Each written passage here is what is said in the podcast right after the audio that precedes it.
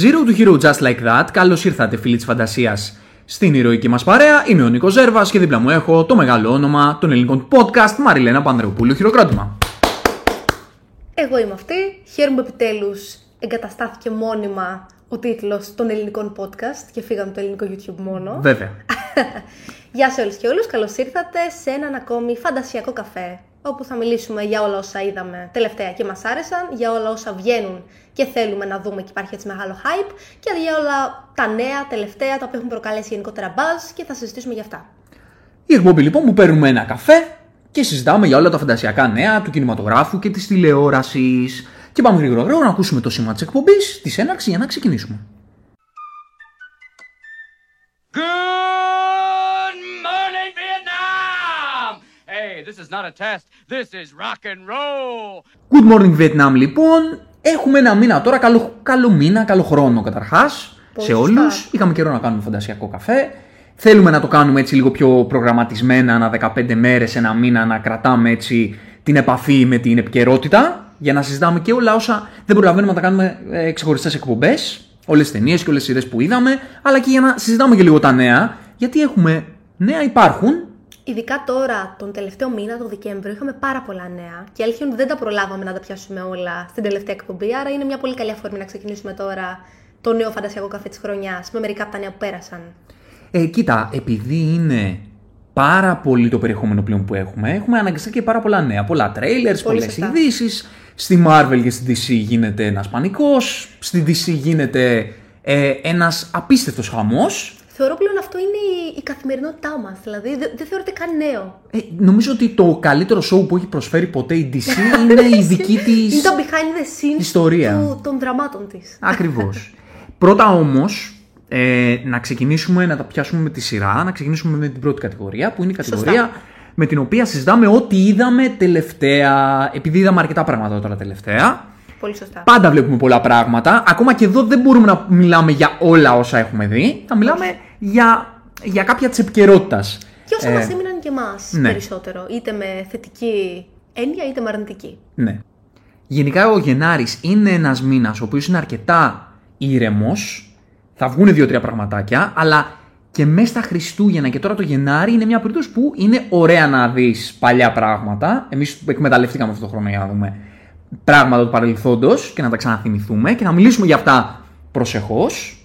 Αλλά επειδή το Netflix, οι πλατφόρμες έχουν περιεχόμενο και είδαμε και τα, κάποια, κάποιες καινούργιες σειρές και ταινίες που είναι τώρα της επικαιρότητας, θα μιλήσουμε περισσότερο. Γι' αυτά πάμε να ακούσουμε το σήμα Showtime, με το οποίο ξεκινάμε να μιλάμε για ό,τι είδαμε το τελευταίο διάστημα.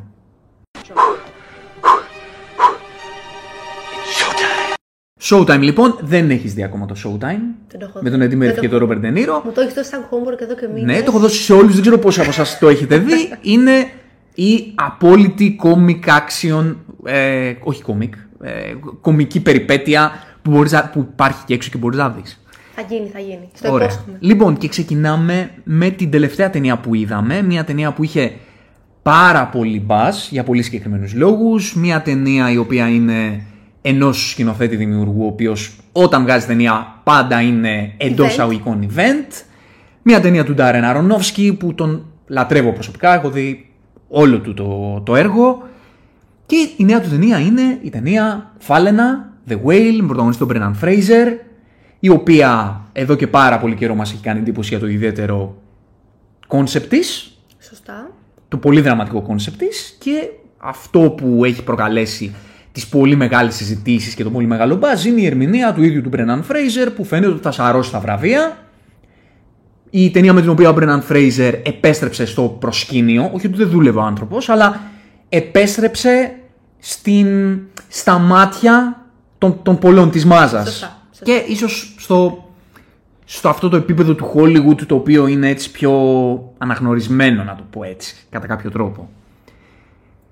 Το The Whale λοιπόν, πώς σου φάνηκε Μαριλένα το The Whale; Κοίτα να δεις, ε, είναι απίστευτο το πόσο μεγάλο hype είχε αυτή η ταινία πριν καν μάθουμε πολλά πράγματα για αυτή. Δηλαδή θυμάμαι όταν διάβαζα τα πρώτα άρθρα που έλεγαν ότι θα βγει αυτή η ταινία, χωρίς να με κάνει κάποιο στυλ, κάποια φωτογραφία από το πώς θα είναι ο Brendan Fraser, είχε δημιουργήσει τέτοιο ντόρο που ήδη υπήρχε ο Oscar Buzz. Ε, θα πω ότι το καλύτερο πράγμα αυτής της ταινίας είναι όντως η ερμηνεία του. Είναι καθηλωτική, είναι απίστευτα συγκινητική. Τώρα όσον αφορά για την ίδια την ταινία, είχε μερικά στοιχεία που με εντυπωσίασαν πάρα πολύ και μου προκάλεσαν πολύ ακραία συναισθήματα, αλλά υπήρχαν και άλλα που δεν, δεν με εντυπωσίασαν τόσο όσο περίμενα. Ίσως το με κούρασε λίγο. Εντάξει, είναι και η σκηνοθεσία αρκετά βαριά, όπως είναι προφανές από το ίδιο το κόνσερτ. Επομένως, ίσως είναι λογικό σε μερικά σημεία να κάνει μια μικρή κοιλιά και να κουράζει. Ναι, εντάξει, η ερμηνεία του Μπρέαν Φρέιζερ είναι όντως για να σε διαλύσει. Κλέβει, κλέβει την παράσταση. Είναι για να σε διαλύσει. Όπως λες και εσύ, από, τις, από όταν είχε πρωτοβγεί η είδηση ότι ο Ντάριν Αρονόφσκι ετοιμάζει την καινούρια του ταινία, υπήρχε συζήτηση. Πάντα υπάρχει συζήτηση. Βέβαια, βέβαια. Όταν ο Αρονόφσκι ξεκινάει να δημιουργεί μια νέα ταινία, γιατί είναι ένας δημιουργός ο οποίος είναι πολύ ανατρεπτικός, πολύ ιδιαίτερος. Έχει προσφέρει ταινίες οι οποίες είναι. Έχουν μείνει στην έχουν ιστορία. μείνει στην ιστορία και έχουν σημαδέψει κόσμο. Εγώ προσωπικά αισθάνομαι σημαδεμένος από δύο-τρεις ταινίες του Αρονόφσκι. Από το Requiem for a Dream, είναι από τις πιο σκληρές ταινίες που μπορεί να δει κάποιος. Το Mother, εμένα προσωπικά με συγκλώνησε. Και εμένα. Μπορεί να είναι μια ταινία που φαίνεται σαν να είναι όλο ένας παραλληλισμός και μια παραβολή απλά να είναι για να είναι. Εμένα μ' άγγιξε πάρα πολύ ο τρόπος που το έκανε. Πολλές ταινίες και το πει η πρώτη του ταινία είναι πολύ ενδιαφέρουσα ταινία να τη δει κανείς. Το The Fountain είναι συγκλονιστική ταινία με πολύ μεγάλο βάθος. Το, ε, το Black Swan, Swan. επίσης μια ταινία που κι αυτή έδωσε Oscar στην πρωταγωνιστριά της Natalie Portman. Και τώρα λοιπόν μάθαμε, είχαμε μάθει ότι ξεκινάει αυτή την ταινία ο, ο Ντάρεν Αρονόφσκι για έναν δάσκαλο ο οποίος είναι παχύσαρκος και προσπαθεί να επανενωθεί με την κόρη του και όλο αυτό σαν κόνσεπτ ήταν ιδιαίτερο και αυτό ακόμα περισσότερο έτσι δημιούργησε την περιέργεια όταν μάθαμε ότι στον πρωταγωνιστικός ρόλος θα είναι ο Μπρένταν Φρέιζερ που πολλοί αναρωτιόντουσαν τόσο καιρό που χάθηκε αυτός ο τύπος από το Mummy. Και λοιπόν ήταν μια ταινία που είναι Αρονόφσκι, δεν είναι ακριβώς Αρονόφσκι γιατί επειδή είναι, είναι play η, η ταινία και το σενάριο και το βγάζει πολύ φαίνεται, αυτό. φαίνεται. Υπάρχει έντονος θεατρινισμός, έχει τη δομή του θεατρικού έργου γενικά όλη, Σωστά. η- όλη η ταινία και αυτό ίσως δημιουργεί έτσι προβλήματα στη θέαση γιατί μπλέκονται αρκετά οι διάλογοι και λίγο παρατραβάνε και λίγο ίσως η ταινία φαινομενικά είναι λίγο flat σε πολλά σημεία. Εμένα το πρόβλημά μου με την ταινία, παρότι με άγγιξε, δεν γίνεται να μην σε αγγίξει αυτή η ταινία Όχι, δεν καταρχάς. γίνεται. Να το πούμε από τώρα, να το πω εγώ, δείτε τη. Π- αναμφίβολα, Πρέπει να τη δείτε αυτή την αναμφίβολα. ταινία. Με τα καλά και τα κακά της και ό,τι σας εν τέλει σας ακουμπήσει από όλα όσα πραγματεύετε. Γιατί αυτό είναι για μένα το ζήτημα της ταινίας, ότι σαν να παρανοίγει θεματικά. Δηλαδή, σαν να παραμπλέκει Πολλές ενότητες. πολλά πράγματα, ενώ υπάρχει κάτι πολύ ξεκάθαρο για να πει κανείς, το οποίο λίγο την κάνει λίγο πιο μπερδεμένη και ίσως λίγο πιο λιγότερο ξεκάθαρη από όσο θα μπορούσε να ήταν. Ξέρεις τι, θεωρώ ότι όλες οι θεματικές όπου μπήκαν στην ταινία είχαν κάποιο λόγο σεναριακό. Δηλαδή εν τέλει ήταν σαν puzzle το κάθε κομμάτι που ερχόταν. Απλά θεωρώ ότι συναισθηματικά δεν μπορείς να το χωνέψεις όλα. Ναι, ε, αυτό, συμφωνώ πολύ σε αυτό που λες. Θεωρώ ότι για να, σαν θεατής για να φύγεις με κάτι, θα πρέπει να είναι αυτό το κάτι λίγο πιο ξεκάθαρο. Ναι, ακριβώς. Όχι με την έννοια ότι προσπαθεί να σου πει πράγματα, ξέρεις, πολύ κρυμμένα, όπως έκανε σε άλλες ταινίες Αρονόφσκι. Δεν, δεν κρύβει πράγματα εδώ. Ούτε είναι μια ταινία βασισμένη μόνο σε αλληγορίες και μεταφορές, όπως έχει άλλες. Δεν έχει καθόλου αλληγορίες, νομίζω. Εντάξει, θεωρώ ίσως Αυτό ξέρεις, με- στο φινάλε λίγο ένα-δυο μικρά... Ναι. Δύο-τρεις μικρές εκφράσεις που μπορούσες να τις ε, Το φινάλε, μεταφέρεις. το Όλο φινάλε είναι φινάλε. λίγο Αρονόφσκι. Ναι. Το φινάλε είναι λίγο, δηλαδή όσοι είστε φαν του Αρονόφσκι, το Βλέπεις την φινάλε. κοιλιά του. Ναι. Αρονόφσκι ξέρεις που βγάζει, βγάζει στο φινάλε, το οποίο είναι. τη βλέπεις στη ματιά του, και σε αυτές τις δύο-τρει σκηνές που τη σχολιάσαμε, που δείχνει το πώς. το τι σημαίνει το φαγητό για τον άνθρωπο αυτό. Πολύ σωστά. Αυτές οι σκηνές ήταν από εκείνες που ξέρει αυτός ο τύπος. Να τις χειρίζεται Πώς να τις χειρίζεται, πώς να βγάζει αυτό το δράμα thriller ακριβώς. τόσο έντονα και να σε, και να σε χτυπάει μέσα σου. Σκηνοθετικά δηλαδή είναι μαέστρος στο να το κάνει αυτό το πράγμα. Αμφίβολα. Και ξέρεις τι, ήταν πολύ δύσκολη η δουλειά του, δεδομένου ότι είναι βασισμένο σε play, για το πώς Ναι. θα το περάσει αυτό. Γιατί θα μπορούσε να είναι flat ακόμη και συναισθηματικά. Και δεν είναι. Όχι, δεν είναι φλάτσι. Ανεξάρτητα από το αν μπουκώνεις με τα πολλά θέματα που ανοίγει ή όχι, θεωρώ ότι είναι αδύνατο να μη σε αγγίξει. Θα βρεις κάτι να σε αγγίξει. Ναι. Θα βρεις κάτι. Αναμφίβολα. Ναι. Κοίταξε, ο Μπρέναν Φρέιζερ ξανα... να, να το ξαναπούμε και να το ξαναπογραμμίσουμε ότι είναι για το hype αυτό, είναι αυτή η Αξίζει, ερμηνεία. αξίζει πραγματικά. Όλο το Καταρχά, ο άνθρωπος hype. φόραγε μια στολή που η οποία ζύγιζε πάρα πολύ μέσα σε αυτή τη, τη στολή του, του, του δέρματος αυτού που, που φορούσε για να, για να υποδηθεί έναν άνθρωπο που έχει τόσα παραπάνω κιλά. Ε, είναι άθλιος αυτό που έκανε και το πώς πολύ λεπτά, ε, όπως σχολεία, μου είχε σχολιάσει και εσύ, ότι βγάζει αυτήν έτσι τη, τη θηλυκότητα έτσι, και τη γλυκύτητα και το κάνει πολύ διακριτικά και πολύ λεπτά Είναι πραγματικά ε, η ερμηνεία του με μαεστρία δοσμένη. Δηλαδή βλέπεις πραγματικά σε πόσο συγκεκριμένα σημεία είναι που έβαλε αυτή την πινελιά την πιο λεπτεπίλεπτη. Ναι, γιατί κιόλας δεν είναι το επίκεντρο της ταινίας τα κιλά του. Ακριβώς. Δεν είναι. Ακριβώς.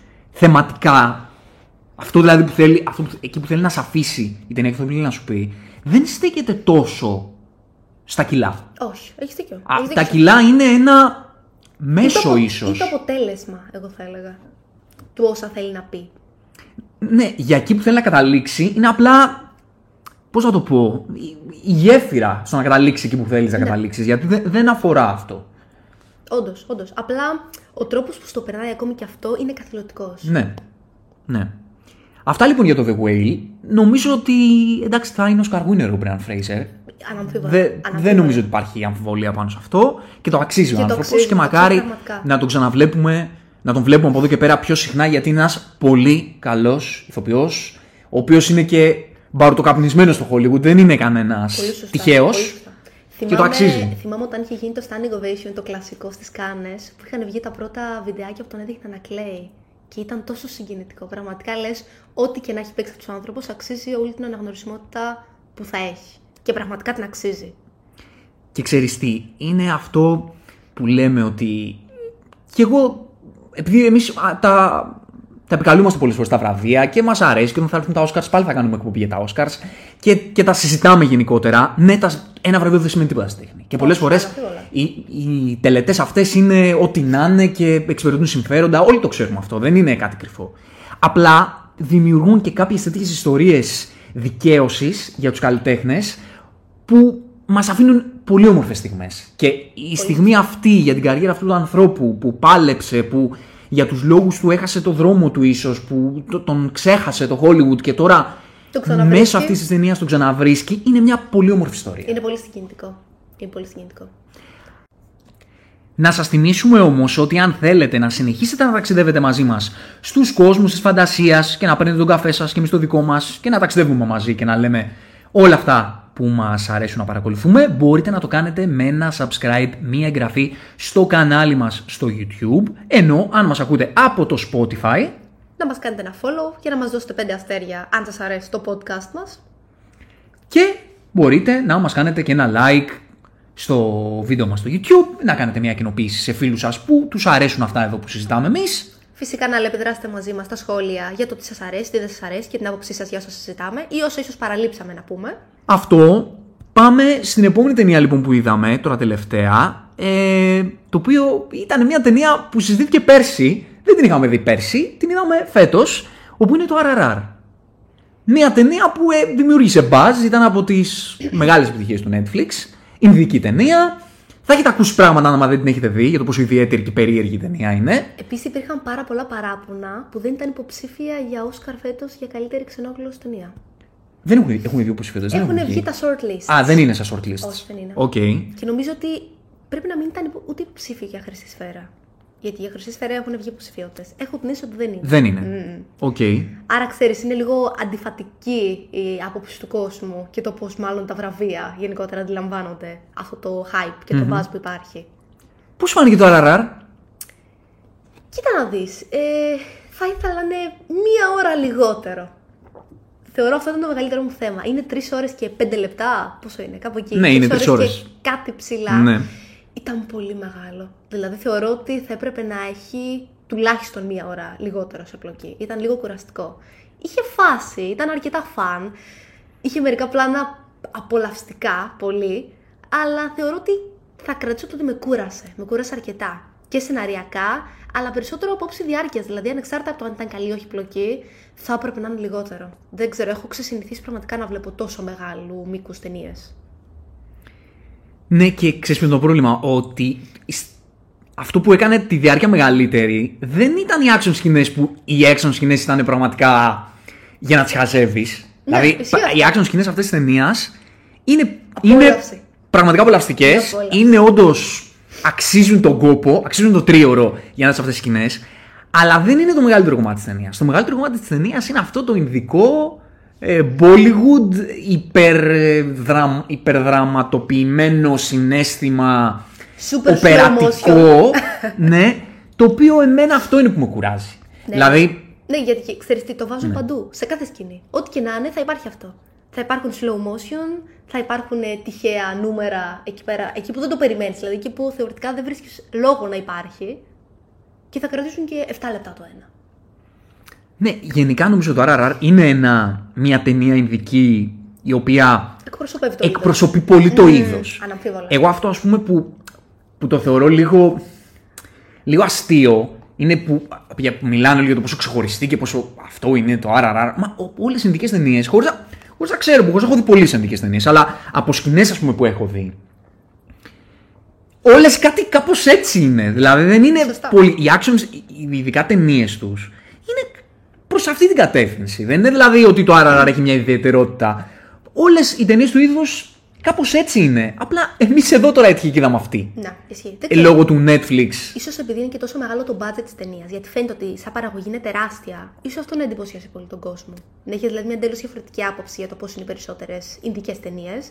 Και αυτό να τους φάνηκε λίγο πιο σε εισαγωγικά δυτικοποιημένοι. Ναι. Δεν ήταν, δεν νομίζω Δεν ότι ήταν ήταν. δυτικοποιημένοι. Και εγώ όχι. έτσι πιστεύω. Δεν ήταν. Ήταν α- αυτό ακριβώς που εκπροσωπούν αυτοί οι άνθρωποι με το απόλυτα, ύφος τους. σωστά. Και αυτό είναι καλό. Είναι καλό.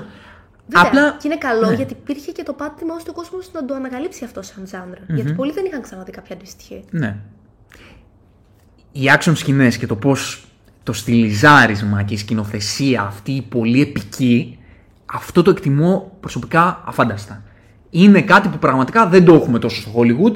Αυτό που, που σπάει τα δεσμά και, και βγαίνει αυτό το, το υπερέπος Ναι. όπου στο Hollywood θέλουν να είναι Είναι, όλα ξέρεις, ανε- ξέρεις, α, πιο ζυγισμένα και σωστά. πιο ε, σαν να έχουν περάσει όλα σου ρωτήρι. Εκεί δεν υπάρχει φιλτράρισμα, εκεί είναι όλα πάρτα τίποτα. στη μούρη σου. Αυτό, το- αυτό το εκτιμώ πραγματικά. Αλλά αυτήν την υπερβολική συναισθηματοποίηση της απουνοπερέ που πολλές φορές σεναριακά δεν πολύ κολλάει, αυτό εμένα λίγο με κουράζει. Καταλαβαίνω ότι σαν ύφος κάποιος μπορεί να τους αρέσει και να ξέρεις, αυτή πολύ έντονης σαπουνόπερα που είναι απενεχοποιημένη. Εμένα σε ένα βαθμό λίγο, Σε κούρασε. λίγο με κουράζει γιατί εγώ δεν μπορώ να βρω συνέστημα σε αυτό. Μπορώ, Συμφωνώ, μπορώ να το συμφωνώ. θαυμάσω, μπορώ να κάνω το χάζι, δεν μπορώ να βρω μέχρι εκεί, συνέστημα. αλλά μέχρι εκεί. Δεν μπορώ να βρω συνέστημα. Αλλά αν δεν σας κουράσει το τρίωρο, είναι μια ταινία που όντως αξίζει να τη δείτε. Είναι- είναι πολύ fun. Γιατί αν δεν βλέπετε και τέτοιου είδους ταινίες και είστε πολλοί θεατές που βλέπουν κυρίως Hollywood, θα δείτε κάτι που δεν είναι Hollywood. Ανοίγει το μάτι σου, Ναι. όπως και να έχει. Και ξέρεις τι, ήταν το ωραίο το ότι οι action σκηνές έμπαιναν μετά ακριβώς τη σαπουνοπερίλα, ας πούμε, με αποτέλεσμα να σε ξυπνούσε κάπως. Δηλαδή, θυμάμαι είχαμε γύρι, είχαμε αρχίσει να βαριόμαστε και λέμε, Όπα, εδώ είμαστε. Ναι, ναι. Ε, Έχει, έχει τρομερές σκηνές. Υπάρχουν Έχει. κάποιες σκηνές που είναι Και πολλές. καταπληκτικές. Καλά, στατιστικά θα ήταν πολλές. Ναι. Σε μια τρίωρη ταινία. Ακριβώς. και πάμε, αφού προσπεράσουμε το RRR, να μιλήσουμε για αυτή τη σειρά που εμείς την είδαμε λίγο, αλλά έχει απασχολήσει γενικά το τελευταίο διάστημα του, τους περισσότερους φανς. Είναι μια ίσως μεγαλύτερη επιτυχία στην ιστορία του Netflix. Ναι, έτσι, έτσι Είναι η λέγεται. μεγαλύτερη. Ναι. Έσπασε όλα τα ρεκόρ, λένε φέτος. Αλλά δεν ξέρω, αρχίζουν και βγαίνουν για το Netflix τόσα record breaking. Σε φάση αυτή η σειρά έσπασε ρεκόρ, αυτή η σειρά έσπασε ρεκόρ. Ποια εν τέλει έσπασε το ρεκόρ. Άρα Ε, ξέρεις, το Netflix τώρα προσπαθεί κιόλας για να, Ναι, τα, να τα προμοτάρει. να τα προμοτάρει κάπως έτσι. Η αλήθεια είναι ότι έκανε τεράστιο μπας. Είναι το Wednesday. το Wednesday. Να σου πω, εμένα μου φαίνεται απίστευτα προσδόκητη αυτή η επιτυχία του. Δηλαδή, θυμάμαι όταν είχα το πρώτο τρέιλερ, έλεγα ότι θα πάει μέτρια. Ήμουν σίγουρα ότι θα πήγαινε μέτρια. Είναι τρομερό πώς έκανε τόσο απίστευτη επιτυχία. Ε, γιατί είναι τι; Είναι την, είναι πολύ την. Ίσως πιο πολύ Ναι. την από όσο περίμενε ο μέσος όρος. Ναι, έχει αυτό το, τη θεματική που υπάρχει τα τελευταία χρόνια της ανένταχτης έφηβης που δεν είναι σαν τις άλλες και είναι λίγο πιο... Ταυτόχρονα Rebel. κρατάει τη νοσταλγία. της original ιστορίας. Εγώ δεν νομίζω ότι πήγε λόγω αυτού. Εγώ θεωρώ ότι πήγε επειδή. Εντάξει, δηλαδή 15χρονοι τώρα ξέραν την οικογένεια Adams. Εγώ, εγώ ξεκίνησα το δω λόγω, λόγω της οικογένειας Adams. Που είμαι αυτής της γενιάς. Κοίτα να δεις, σκέψου το έτσι ακριβώς. Το 15χρονο το είδαν επειδή είναι teen και οι μεγαλύτεροι το είδαν λόγω νοσταλγίας. Έπιασε δηλαδή όλα τα, τα ranges, τα Μπορεί. ηλικιακά. Μπορεί να είναι και έτσι. Ε, απλά επειδή εγώ την οικογένεια Adams την είχα κάπως στο μυαλό μου, εμένα δεν μου άρεσε πολύ η σειρά. Δεν τελείωσα καν δηλαδή. Όσο το είδα, τελείωσα. δεν μπόρεσα να την τελειώσω. Δεν είναι της φάσης της δικής μου. Και όχι ότι με ενοχλεί το teen. Εμένα μου αρέσουν οι teen σειρές. Δεν, δεν, σε βρήκα, κράτησε, δεν δεν βρήκα σε κράτησε. κάτι. Ή, νο- όσο είδα, χωρίς να, χωρίς να θέλω να κρίνω τη σειρά, γιατί δεν την είδα και ολόκληρη. Όσο είδα, είδα αυτό το πολύ Netflixοποιημένο teen soap opera Κοίτα, που δεν με πολύ, δεν με πολύ αφορά. αυτό που άκουσα ότι χάλασε τους περισσότερους ήταν το γεγονός ότι της έδωσαν της Wednesday ένα character development όπου δείχνει να. Να αποκτά λίγο περισσότερο συνέστημα προς το τέλος. Το οποίο από τη μία βγάζει Ε, γιατί νόημα. Netflix? Για... Σου λέω, Να. από τη μία βγάζει νόημα γιατί θέλουν να υπάρχει μια ροή στην προσωπικότητά της. Απ' την άλλη δεν ταιριάζει με το Wednesday που ο κόσμος ξέρει. Ναι, και επειδή όμως ο κόσμος που ξέρει τη Wednesday είναι της δικής μου ηλικίας. Ε, και δεν- η επιτυχία δεν βασίστηκε σε άτομα δικής μου Ισχύει ηλικίας. αυτό, ισχύει αυτό. Πήγε καλά. Νομίζω ότι οι περισσότεροι. Οι περισσότεροι της δικής μου γενιάς δεν ενθουσιάστηκαν με Ναι, τη, έχω την αίσθηση με ότι τη όλα τα σειρά. παράπονα ήταν όντως από ηλικίες 30 και Ναι, ναι, ναι, ναι. Πάρα πολύ καλή η Τζίνα Ορτέγκα. υπέροχη. Είναι, Υπέροχη, είναι πολύ καλή. Πραγματικά. Όσο είδα και εγώ δηλαδή, πραγματικά ήταν καταπληκτική. Ταιριάζει πάρα πολύ ο ρόλος. Εγώ θα πω πάλι, θα προσπογράψω αυτό που λένε οι περισσότεροι, ότι δεν μου κόλλησε καθόλου η Κάθριν Τζέτα Τζόν στο ρόλο Μμμ. της Μορτίσια. Καθόλου. Γιατί η Μορτίσια είναι μία ύπαρξη η οποία δεν έχει, Είναι iconic. δεν έχει συνέστημα, δεν έχει, έχει μια δυναμική, αλλά δεν έχει χρώμα. Είναι ασπρόμαυρη. Είναι ε, ξεζουμισμένη από χρώμα και από συνέστημα. Η Κάριν Τζέτα Τζόνς έχει ένα φυσικό σκέρτσο και ένα φυσικό νάζι και μία τσαχπινιά και μία αλεγκροσύνη που Είναι ζωντανή, δεν είναι μπορείς πολύ να ζωντανή. της τη βγάλεις. Ούτε η ίδια μπορεί να τη βγάλει από τον εαυτό της. Δεν γίνεται. Είναι Να. κολλημένη πάνω της με, με κόλλα. Δεν βγαίνει αυτό το πράγμα. Και όταν βλέπω μια, μια μορτίσια η οποία έχει το, τη ματιά και την τσαχπινιά της Κάτρινα Jones, εμένα δεν μου Δεν σου κολλάει. κολλάει, δεν σου κολλάει. Δεν μου κολλάει Το καθόλου. καταλαβαίνω. Όχι ότι δεν είναι. Η Κάτρινα Jones είναι ηθοποιάρα. Δεν, δεν είναι θέμα υποκριτικό. Δεν έχει θέμα με Είναι την θέμα ίδια. ότι δεν ταιριάζουν όλοι οι ηθοποιοί σε όλους τους ρόλους, όσο καλοί ηθοποιοί και να είναι. Και εμένα αυτό το cast δεν μου άρεσε. άρεσε. Και αυτό που δεν το είπαν οι άλλοι, να το πω εγώ, ότι δεν μου άρεσε τον Γκουζμάν στο ρόλο του, του Γκόμεζ γιατί απλά τον έχω συνηθίσει αλλιώς τον Γκόμεζ. Τον έχω συνηθίσει αλλιώς. Δεν τον έχω συνηθίσει τύπου πιο ε, μπαρμπα, μπαμπά, αφελή και ξέρεις λίγο πιο αγαθούλη. Ναι. Τον Γκόμεζ εγώ τον έχω συνηθίσει να είναι κύριος, Εμένα- αυστηρός, εμένα δεν με χάλασε κλασσάτος. αυτό. Πιο πολύ η Κάθριν Τζέτα Τζόντ μου κόλλησε, Ναι. όπως ανέφερες και εσύ. Ναι. Τι να πούμε, όπως και να έχει, από ό,τι φαίνεται υπήρξε τεράστιο ράλι για το ποια πλατφόρμα θα διεκδικήσει την επόμενη σεζόν. Και Ναι. από ό,τι φαίνεται το Netflix υπερίσχυσε και όντως εκεί πέρα θα συνεχίσει το Wednesday να παίζεται. ναι, κάποιοι πρέπει να υπήρχε κάποια συμφωνία από πριν. Δεν νομίζω δηλαδή ότι ήταν ε, Δεν το ξέρω. συμβόλαιο κενό. Η αλήθεια είναι ότι υπήρχε τεράστιο χάος τις τελευταίες μέρες στα media για το πού θα παίξει. Εν τέλει, όπως προβλέπετε, συνεχίζει εκεί που ήταν, στο σπίτι του. Το Netflix επειδή της ψάχνει τις επιτυχίες με το τουφέκι πλέον. Ο... Ε, με αυτό επιβιώνει, Όταν κάτι, θεωρώ. πα- ναι, όταν κάτι κάνει επιτυχία, δεν υπάρχει περίπτωση να το αφήσει. Ναι, αυτό και δεν υπάρχει περίπτωση να μην δει το αρμέξει. Δηλαδή, όσο πηγαίνει το Wednesday θα κάνει 15 σεζόν. δεν ναι, υπάρχει ναι, περίπτωση. αυτό ισχύει, αυτό Όπως το Squid Game, ας πούμε, ή στο La Casa de Papel τότε, με το που έγινε το, η επιτυχία, πήγε του είπε τους δημιουργούς από το λαιμό. Σωστά. Πόσα θες Σωστά. να, να υπάρξει sequel. Γιατί έτσι περιμένεις να ανανεώσει το Netflix. Ισχύει, ισχύει αυτό. Θα βγει νέα σεζόν Wednesday, θα έρθουν ε, οι εγγραφές. Οκ, λοιπόν, αυτό και το Wednesday που ήταν η επιτυχία της χρονιάς του για το Netflix, εμάς δεν, Δεν μας μας είπε ενθουσίασε. κάτι, δεν μας είπε όχι, όχι. Και πάμε σε μια άλλη ταινία που είδαμε και πρόσφατη του Netflix πάλι, το Matilda. Το, οποίο Το ήταν- musical Matilda. Ήταν τώρα μέσα στις γιορτές top για αρκετές μέρες στο ελληνικό Netflix. Έκανε μεγάλη επιτυχία. Ναι, λογικό και αυτό θα το Ναι. δει και ένα παιδί, θα το δει Ξέρεις και τι, Είναι τι. οικογενειακή ταινία. Ναι. Δηλαδή νιώθω ότι είναι άνετα μηδενή που θα κάτσει μια οικογένεια αν τη δει ένα μεσημεράκι. ναι. Πώς φάνηκε. Και αυτή η νοσταλγία μέσα. Νοσταλγία, ναι. Γιατί και, Αν και... και- η ιστορία της Ματίλda για τη δική μου τη γενιά είναι νοσταλγική. Δεν θεωρώ ότι το πήγε τόσο πιστά. Δηλαδή, πιο πολύ ακολούθησε το musical του Broadway παρά την ταινία. Άρα, ξέρεις, δεν νομίζω ότι ήθελε να βασιστεί τόσο στην νοσταλγία συγκεκριμένα. Και σαν brand, ας πούμε. Ναι, μόνο ξέρεις. Από πάνω. πάνω. Ναι. Λοιπόν, εμένα δεν μ' άρεσε τόσο ρε γαμότο. Δεν σ' άρεσε. Δεν μ' άρεσε τόσο. Ί- Ίσως επειδή... Όχι, δεν θα το πάω σε σύγκριση με την πρώτη ταινία. Γιατί άμα το συνέκρινα, χάνει Θα πολύ. έχανε ούτως ή άλλως. Ναι. Για μένα, γιατί έχω ακούσει και άλλους που τους άρεσε πολύ περισσότερο η τωρινή ταινία από την, από την προηγούμενη. Απλά επειδή είναι αυτό το φορμάτ των σύγχρονων ταινιών που σαν να τους λείπει η καρδιά.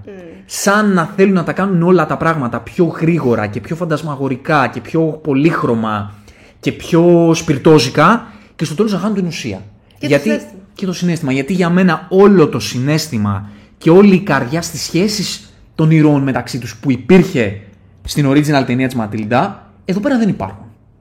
Δεν βρήκα ούτε καμία δεν βρήκα Χημεία, συνέστημα ας και πούμε. χημεία στη σχέση της Ματίλντα με την δασκάλα της. Δεν είδα την απειλή στο πρόσωπο της Τρανσμπουλ. Καρχάς, επειδή πάμε πάλι για το casting. Η Emma Thompson είναι μια εκπληκτική ηθοποιός. Είναι μια γυναίκα η οποία το musical το παίζει στα δάχτυλα. Είναι απολαυστική, είναι θεά, δεν υπάρχουν λόγια, είναι πολιτιστική κληρονομιά η Emma Thompson. Δεν υπάρχει αμφιβολία πάνω σε αυτό. Και στο ρόλο της, της διευθύντριας της Τρανσπουλ είναι καλή γιατί είναι η Emma Thompson. Δεν, δεν μπορεί να κάνει κάτι που είναι κακό. Το θέμα είναι ότι δεν της ταιριάζει αυτός ο ρόλος ούτε κι αυτήν. Δεν της ταιριάζει. Η Emma Thompson δεν μπορείς να τη δεις σαν μία. Σαν ένα σύχαμα. σαν ένα Σαν σύχαμα. το φόβο και τον τρόμο. Ναι. Σαν ένα σκουπίδι. Δεν μπορείς να τη δεις την Emma Thompson. Και να μην την ξέρεις. Δεν σου λέω εμείς που την ξέρουμε. Και το έχουμε δει σε 10 πράγματα. Και, σωστά. και με το που θα δούμε τη ματιά της και τη χρειά της, καταρχήν θα μας έρθουν στην καρδιά μας όλα τα, τα γλυκά συναισθήματα που μας έχει προσφέρει αυτή η γυναίκα. Και να μην την ξέρεις, είναι έτσι η άβρα της, που είναι τόσο γλυκιά και τόσο ζεστή. Και αρχοντική, ρε παιδί. Και δηλαδή, αρχοντική, ναι. Που δεν μπορεί να σε, να σε πείσει, να σου δημιουργήσει το συνέστημα αυτό που, σου, που πρέπει να σου δημιουργήσει ο ήρωας της Σωστά. Τρανσπουλ. Ακόμη και τραγουδιστικά το έβλεπε αυτό. Δηλαδή θα έπρεπε να είναι. Τραγουδούσε τόσο σωστά και όμορφα. Δηλαδή ακόμη και αυτό θα έπρεπε να είναι άσχημο και δεν μπορεί αυτή η γυναίκα να το κάνει. Αυτό ακριβώς. Η χρειά της, η χρειά της, σε- στο ε, τραγουδιστικά, ήταν Υπέροχη. υπέροχη, ήταν ωραία, δεν θα την ακούσεις, καταλαβες. Δεν μπορεί να σου βγάλει την απειλή. Γενικά αυτό το musical ήταν musical για το musical. Ήταν για τα τραγούδια, ήταν για τα acts, που υπήρχαν ωραία τραγούδια και ωραία acts. Πολύ απλά ξέρεις τι, υπήρχε μεγαλύτερος χρόνος στα τραγουδιά παρά στις, στους διαλόγους που θα έπρεπε να κτίσουν τις σχέσεις μεταξύ τους. Δηλαδή, ας πούμε, η, στην original ταινία, η Pam Ferris είναι μια γυναίκα η οποία και, και στη συνέχεια της, κα- και στους υπόλοιπους ρόλους καριέρας έπαιρνε περίπου τέτοιους ρόλους. Ήτανε, μη- είναι μια, μια προσωπικότητα, έχει, όχι προσωπικότητα, δεν ξέρω, δεν ξέρω τη γυναίκα, έχει ένα image ενός ανθρώπου σκληρού που σου δημιουργεί απέχθεια, που σου δημιουργεί έτσι μια αποστροφή. Ήτανε α, άψογη για το ρόλο. Ναι, ταιριάζει πολύ ιδιοσυγκρισία Ναι. σε αυτό. Και πώς να σου το πω, έπιανε τις κοτσίδες του κοριτσιού που υπάρχει σε αυτή τη σκηνή και σε έπιανε η ψυχή σου. Σωστά. Εδώ σωστά. πέρα η Emma Thompson έπιανε τις κοτσίδες. Και ήταν κωμικό. Και ήταν, ναι, ήταν. κωμικό. Ξέρεις, Δεν ήταν τέλειωσε, δεν καρτούν. τέλειωσε. Αυτό ισχύει. Αυτό ισχύει. Αλλά- Να πούμε όμως ότι Ναι. Η μικρή που έκανε τη Ματίλντα ήταν αδιανόητα ταλαντούχα. Ναι, αυτό το κοριτσάκι είναι το σούπερ ταλέντο. καλύτερο κομμάτι αυτής της Ναι, ταινίας. ναι, ναι. Εκπληκτική και επίσης να πω πάλι για το θέμα του casting ότι η Miss Honey, η δασκάλα, η ε, Embeth Davids, που η οποία ήταν η πρώτη ηθοποιός της original ταινίας, είναι και αυτή μια γυναίκα που έχει μια γλυκύτητα τόσο Έμφυτη. μέσα από την ψυχή της, τόσο έμφυτη, δηλαδή ε, το όχι, είναι έτσι, δεν θα μπορούσε να παίξει άλλο ρόλο. Σωστά. Είναι αυτό. Σωστά. Η ε, Λασάνα Λίντς είναι που έπαιξε Δεν το... θυμάμαι το, το όνομά της. Αχ, νομίζω η Λασάνα Λίντς δεν είναι. Τέλος πάντων. Δεν είναι αυτό το image, δεν έχει αυτό το image αυτή, αυτή η κοπέλα. Εμένα δεν με πείραξε το θέμα του image συγκεκριμένο. Με πείραξε το ότι δεν είχε αρκετό screen time με την ίδια τη Ματίλντα έτσι ώστε να κτιστεί η σχέση που πρέπει να έχουν μεταξύ τους. Ναι, δεν υπήρχε η αλήθεια είναι. Δεν υπήρχε.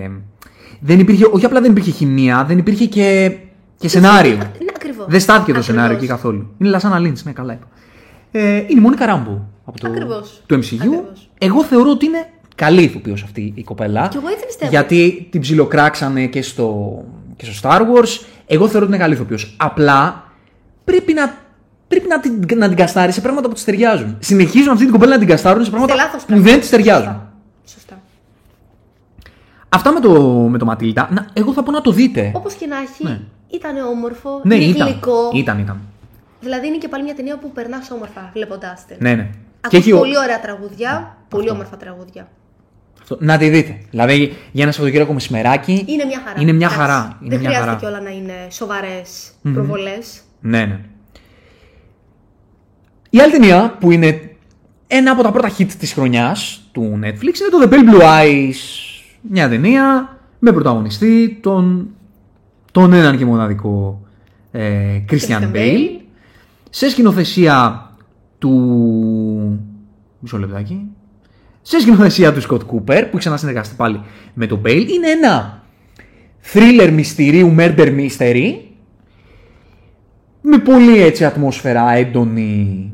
Διαδραματίζεται το 1830. Είναι βασισμένο κιόλας σε βιβλίο, αν θυμάμαι καλά. Ιστορία. Ναι, και μ- ένας ήρωας της ταινίας είναι ο Edgar Allan Poe, ο οποίος κάνει, είναι στην ουσία ο Edgar Allan Poe, ο γνωστός, ο οποίος στην ουσία συμμετέχει στην ιστορία και στη λύση του μυστηρίου. Μια χαρά ήταν. Ε, δεν θα πω ότι ενθουσιάζει κανέναν, Ξέρεις τι, ήταν; γιατί ακούστηκαν νομίζω χειρότερα λόγια από ακριβώς. αυτά. Υπάρχουν Ναι. πολύ αμφιταλαντευόμενες κριτικές. Οι πρώτες που είχαν βγει το έκαρξαν πάρα πολύ άσχημα. Και θεωρώ πολύ άδικα. Ίσως περίμεναν κάτι, κάτι καλύτερο. Ε, η αλήθεια είναι ότι είναι κάτι basic. Δεν είναι κάτι ιδιαίτερο, για να είμαστε ειλικρινείς. Είναι ένα murder mystery τίμιο, Είναι μια χαρά. ε, το οποίο το παρακολουθείς ευχάριστα. Δεν έχει κανένα τρελό twist. Δεν έχει έντονα συναισθήματα. Δεν έχει σχέσεις ηρώων τόσο καλογραμμένες. Δηλαδή η σχέση του, του Φοβάμαι ότι ήρωα και ο Μπέιλ του Bale. δεν αναδεικνύεται Ναι. τόσο όσο θα έπρεπε. Όχι. Δεν είναι ο ρόλος του Μπέιλ για να τον αναδείξεις Ναι, υποκριτικά. Α, α, Η σχέση του βέβαια με τον, τον ήρωα του Edgar Allan Poe που τον υποδύεται ο Χάρι Μέλινγκ Που είναι υπέροχος. είναι ήταν υπέροχος. Ο Χάρι Μέλινγκ, για όσους ξέρετε, είναι ο Dudley του Harry Harry Potter. Potter. Απίστευτο. Πολύ καλός. Πάρα πολύ καλός. Πολύ καλός Υπέροχος. ηθοποιός. Πολύ καλός. Είναι πάρα πολύ καλός στο ρόλο. Είναι το καλύτερο κομμάτι της ταινίας ίσως. Αναμφίβολα. Ακόμα και ο Μπέιλ, εντάξει, πάει σβηστά εδώ ο Μπέιλ. Δηλαδή είναι στο λίγο- ρελαντί. Είναι λίγο safe. Δηλαδή δεν νομίζω ότι Είναι safe είχε πολύ. και σεναριακά πάτημα ώστε να κάνει κάτι παραπάνω από αυτό που έκανε ήδη. Όχι, γιατί και αυτό που θέλανε να γράψουν πάνω στον ήρωά του και το συναισθηματικό μονοπάτι μέχρι να φτάσει στο φινάλε ε, δεν πολύ δουλεύει. Δεν δουλεύει. Ναι, ναι. Γιατί δεν δουλεύει γιατί δεν μεν του το γράφουν απλά γιατί πρέπει να υπάρχει ένα ταξίδι στον πρωταγωνιστή, αλλά επειδή δεν πατάει πολύ το σενάριο μέχρι το φινάλε, δεν σε πολύ κερδίζει. Ναι. Δηλαδή αυτό δεν δουλεύει πολύ. Οπότε δεν είχε και ο Μπέιλ πράγματα να κάνει. Κάποιο παραπάνω- Αλλά ο Μπέιλ είναι Ο Μπέιλ. ένας από τους καλύτερους ηθοποιούς Ever. που υπήρξαν ποτέ. Ever. Οπότε ακόμα και το, το σβηστά του είναι αξιοχάζευτο. Δηλαδή, μια ταινία στην οποία παίζει ο Μπέιλ, αν μη τι άλλο, θα έχεις κάτι ωραίο να δεις και κάτι ωραίο να εκτιμήσεις. Σωστά. Ναι, Οπότε, οπότε. και να έχει πάντως, ναι. έχει πολύ όμορφη ατμόσφαιρα. Στην Έχει. ταινία έχει ωραία φωτογραφία. Και σε κρατάει. Δεν βαριέσαι, αλήθεια. Ναι, δηλαδή, ναι, ναι, ναι. δεν είναι. Εγώ δεν βαρέθηκα. Απλά δεν είναι κάτι που στο τέλος θα πεις. Που σου μένει, που σου Δείτε μένει. το. Δηλαδή, για ένα βραδάκι να γυρίσετε από τη δουλειά να το χαζέψετε. Μια χαρά Είναι είναι. μια χαρά. Μια Είναι χαρά μια είναι. Για μένα. Μια χαρά είναι. Μετά από σειρές, τι έχεις δει τώρα τελευταία; Είδαμε λίγο το Treason, Δεν νομίζω, ναι, δεν έχουμε τη ολοκληρώσει. σειρά του Charlie Cox. Ε, Ξέρεις τι, ε, ξεκίνησε καλύτερα από όσο, Ναι. από όσο εν τέλει Ναι. είναι. Το πρώτο επεισόδιο νομίζω μας κράτησε πάρα πολύ και μετά σαν να άρχισε να, να χάνει πολύ σεναριακά, να μπάζει από παντού το γράψιμο. και να Και νετφλιξοποιείται νόμιζε- πολύ. Ακριβώς, ακριβώς. Δηλαδή έβλεπες πόσο basic γινόταν το ίδιο το σενάριο. Όπως λες, το πρώτο επεισόδιο λες θα δω ένα ε, κατασκοπευτικό θρίλερ τίμιο. Να, Θα δω κα- ένα τίμιο κατασκοπευτικό θρίλερ. Αλλά το Netflix δεν μπορεί να κάνει τίμια κατασκοπευτικά θρίλερ, πρέπει να το κάνει Netflix. Netflix. δηλαδή, δυστυχώς αυτή η πλατφόρμα αρχίζει και δημιουργεί ένα ύφος πολύ χαρακτηριστικό σε ό,τι κάνει. να, δυστυχώς αυτό ισχύει. Της χάνει πολύ τη βαρύτητα, το σενάριο γίνεται Προβλέψιμο. προβλέψιμο και Και ξέρεις, είναι αυτό που οι πράξεις και οι, και οι στιγμές και οι ενέργειες χάνουν το βάρος τους. Δηλαδή γίνονται πολλά πράγματα μαζί και πολυμπερδεύονται και, και στο τέλος χάνεις, χάνει, χάνει το συναισθηματικό βάρος αυτό το πράγμα που βλέπεις. Γενικά, αν θέλετε να κάνετε κατασκοπευτικά thriller, να τα δίνετε όλα στο BBC που κάνει τρομερά κατασκοπευτικά thriller και να τα αγοράζεις μετά το Netflix. Γιατί είναι ένα είδος που άμα δεν έχεις τη Βρετανίλα, άμα θες να το πας εκεί, γιατί εκεί πηγαίνει, άμα θες να το πας εκεί, Ε, να το κάνεις σωστά. να το κάνεις σωστά. Το Netflix εδώ νομίζω χάνει το ναι, προσανατολισμό του. συμφωνώ, συμφωνώ. Δεν είναι, το βλέπεις, δεν είναι, βλέπετε για μένα, Απλά δεν είναι τόσο καλό όσο νομίζω ότι θα είναι. ναι. Δηλαδή, νομίζω σαν, ότι θα είναι να- σαν καλύτερο. να πέφτει πολύ απότομα το επίπεδο από αυτό που στην αρχή φαίνεται ότι είναι. ναι. Και ο Τσάρλι Κόξ δυστυχώς Σαν να χάνεται. σαν να. Δεν ξέρω αν φταίει ο ήρωάς του. Φταίει και ο ήρωάς του. Φταίει σίγουρα και ο ήρωάς του. Γιατί το γράψιμο είναι κακό. Ναι, ναι, δεν έχει γράψει. ο Ναι, ήρωάς του. και εγώ νομίζω έχει. δεν έχει. Δηλαδή, αν δεν τον ξέραμε και τον αγαπούσαμε αυτόν τον ηθοποιό, θα μας περνούσε τόσο παρατήρητο σε αυτό το ρόλο. Ναι. Έχει αυτή την. Ξέρεις αυτό που έχει ο Τσάρλι Κόξ, έτσι, αυτό το. που θες να είσαι φίλος του, Ναι, αλλά αυτό είναι και λίγο αλλά. του εδώ- ρόλου ναι, στη αλλά, συγκεκριμένη περίπτωση. ναι, αλλά και αυτός. Ναι, δεν είναι αυτό που πρέπει να πάρεις από αυτό το ρόλο. Όχι, όχι. δηλαδή πάλι είναι ένα cast, θα πω εγώ, που δεν, δεν του ταιριάζει. Δηλαδή θα, θα ήταν πολύ καλύτερη σειρά, άμα δεν ήταν ο Τσάρλι Κόξ. Αυτή είναι η πραγματικότητα. Ναι. Αν ήταν ένας άλλος Σωστά, άνθρωπος έχεις δίκιο. που του ταιριάζει λίγο περισσότερο αυτό το ύφος. Στον Τσάρλι Κόξ δεν ταιριάζει. Ή τουλάχιστον να έχει καλύτερο γράψιμο. Δηλαδή, ας Ναι. έκαναν κάτι ώστε να τον αναδείκνυαν. Ναι, θέλω να πω από τη στιγμή που το γράψιμο ήταν αυτό και ο ήρωας ήταν αυτός. Ναι. Αντί να πάρεις τον Τσάρλι Κόξ απλά επειδή είναι ο Τσάρλι Κόξ και θέλεις να, να φέρεις κόσμο, Σωστά. αν έβαζες κάποιον ο οποίος του ταιριάζει περισσότερο, Αυτό θα ισχύει. δούλευε και καλύτερα. Κοίτα, ίσως είμαι λίγο. Δεν μπορώ να είμαι αντικειμενική, αλλά τουλάχιστον θα πω ότι χαίρομαι που τον είδα σε κάτι άλλο εκτός του Daredevil, γιατί τον αγαπώ τόσο πολύ και τόσα χρόνια δεν τον έχω δει σε πολλά πράγματα. Άρα χαίρομαι που τουλάχιστον είχε αυτή τη δουλειά και πάλι ο κόσμος τον είδε σε κάτι άλλο. Φυσικά να δίνετε δουλειές στο Τσάρλι Πρα- Κόξ. πραγματικά. Δίνετε δουλειές. Αλλά δίνετε δουλειές που του ταιριάζουν. Που πάνω. ταιριά- ακριβώς, Έτσι. ακριβώς. Που του ταιριάζουν. Ξέρεις τι άλλο θέλω να προσθέσω; Τώρα που λέμε για δουλειές. Ε, γυρίζω λίγο πίσω για τον Μπέιλ. Αυτό που, που χαίρομαι στον Μπέιλ είναι ότι ο τύπος παίζει. Δεν, δεν σταματάει. Ναι, Λέει είμαι έχει ηθοποιός μεγάλο- και θα παίζω. Και, είναι παίζει σε τρει ταινίε το κομπλεξάριστος. χρόνο. Και είναι και κομπλεξάριστος. Αυτό. Θα παίξει σχεδόν παντού. Δεν τον νοιάζει. Θέλω να παίξω. Είμαι ηθοποιός και θέλω να παίζω. Έχεις δίκιο. Δεν προσπαθεί να πουλήσει το image του όπως ας πούμε διαχειρίζεται τον εαυτό του ο Ντικάπριο. Ο οποίος, ας πούμε, ο Ντικάπριο είναι ο κλασικός ηθοποιός, ο κλασικός movie star, ο οποίος λέει θα παίζω μια φορά στα 2-3 χρόνια. Και θα γίνεται. Και θα συμβάν γίνεται- αυτή η ταινία. Ναι. Γιατί είμαι ο Ντικάπριο και δεν θα παίζω σε ό,τι να είναι. Θα παίζω μόνο σε 2-3 πράγματα που επιλέγω, ό,τι μου αρέσει, θα με πληρώνουν αυρά και θα κάνω μόνο αυτό. Δεν ξέρω πόσο σκέφτεται ο άνθρωπος. Ξέρεις τι, είναι λίγο λεπτή γραμμή όμως. Γιατί όπως έχουμε ξαναπεί, υπάρχουν και περιπτώσεις ηθοποιών όπου έτσι κατέστρεψαν την καριέρα τους λέγοντας θα παίξω όπου είναι να παίξω. Και καταλήγουν να παίζουν μόνο σε πολύ μπει πράγματα και ο κόσμος. και χάνεται η ουσία, χάνεται το image τους εν τέλει. Εντάξει, α, το image δηλαδή, όμω. μην το πάμε και στο άλλο άκρο του τύπου ας παίζουμε όπου να είναι απλά για να παίζουμε. Κατα... Ξέρεις ποιον ηθοποιό λέω. Υπάρχει ένα. Υπάρχει ένα όριο, ρε παιδί μου, σε αυτό. Στον Μπέιλ υπάρχει αναμφίβολα. Δεν, έχει, Στον δεν, Bill δεν τον έχω υπάρχει. δει ποτέ Και σε στον κάτι. Ντεφό υπάρχει. Γιατί και ο Ντεφό παίζει παντού. Δεν το συζητώ. Ο Ντεφό παίζει Δεν το παντού. συζητώ. Απλά ο Ντεφό, επειδή πληρώνεται και λιγότερο προφανώς, έχει μικρότερο κασέ από τον Μπέιλ, παίζει σε ακόμα περισσότερα πράγματα και πιο κουλτουριάρικα, ας πούμε. Και δίνει όλη του, όλη του την ψυχή ο Νταφό. Ναι. Δηλαδή, Ο Νταφό δεν παίζει ποτέ στο όχι, λάδι. Όχι, όχι, όχι. όχι. Ναι. Θέλω να πω ότι εγώ τον χαίρομαι γιατί είπε φέτος. Δηλαδή, φέτος τον είδαμε σε τρία πράγματα τον Μπέιλ. Έκανε Marvel. Γιατί έτσι, γιατί θέλει να πληρωθεί και γιατί να μην πληρωθεί. Και, και το έκανε και εξαίσια. Ναι. Έτσι. Δηλαδή, μακάρι να βλέπαμε περισσότερο. Ναι. Έπαιξε Marvel, έπαιξε εδώ στην ταινία του. Ε, του, του ε, δημιουργού στον οποίο, με τον οποίο είχε. Ε, του Σκοτ Κούπερ με τον οποίο είχε συνεργαστεί στο παρελθόν, τον ήξερε, έπαιξε μαζί του. Μια δουλειά του Netflix Μια μεγάλη την παραγωγή, πληρώθηκε. όπως και Ναι. Και έπαιξε και στο Άμστερνταμ επίσης μια δουλειά με μεγάλο cast. Ε, πάλι με δημιουργό ε, που τον γνωρίζει.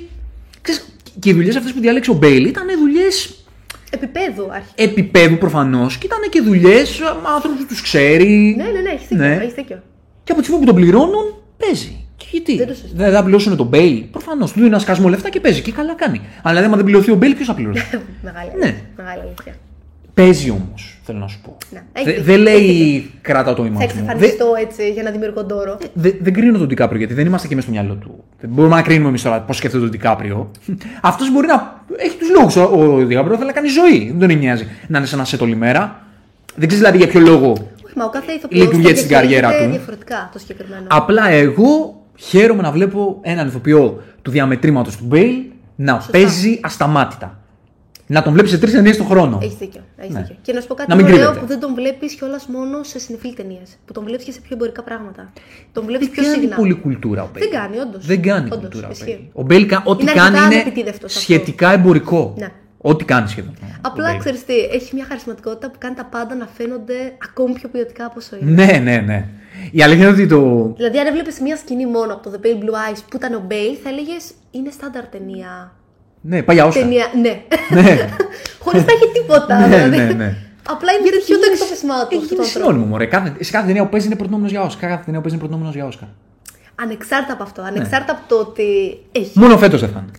Ναι, φέτος Γιατί δεν του πήγε το Άμστερνταμ τόσο. Ναι, δεν Εντάξει. πήγε. Αλλά δεν τον νοιάζει. Εγώ πιστεύω ότι άμα τον ρωτήσεις δεν τον νοιάζει. Όχι, όχι. Και εγώ Τι, έτσι. έχεις καμιά ανάγκη; Λοιπόν, αυτά. Και θα σου κάνω και τη μεγάλη τώρα ερώτηση. Ε, το White Noise δεν είδαμε. Που παίζει Δεν το τώρα; είχα δει, ναι. Στο, Εντάξει, και αυτό έχει στο αρκετά Netflix. Ναι. περίεργες κριτικές. Ναι, αλλά είναι driver.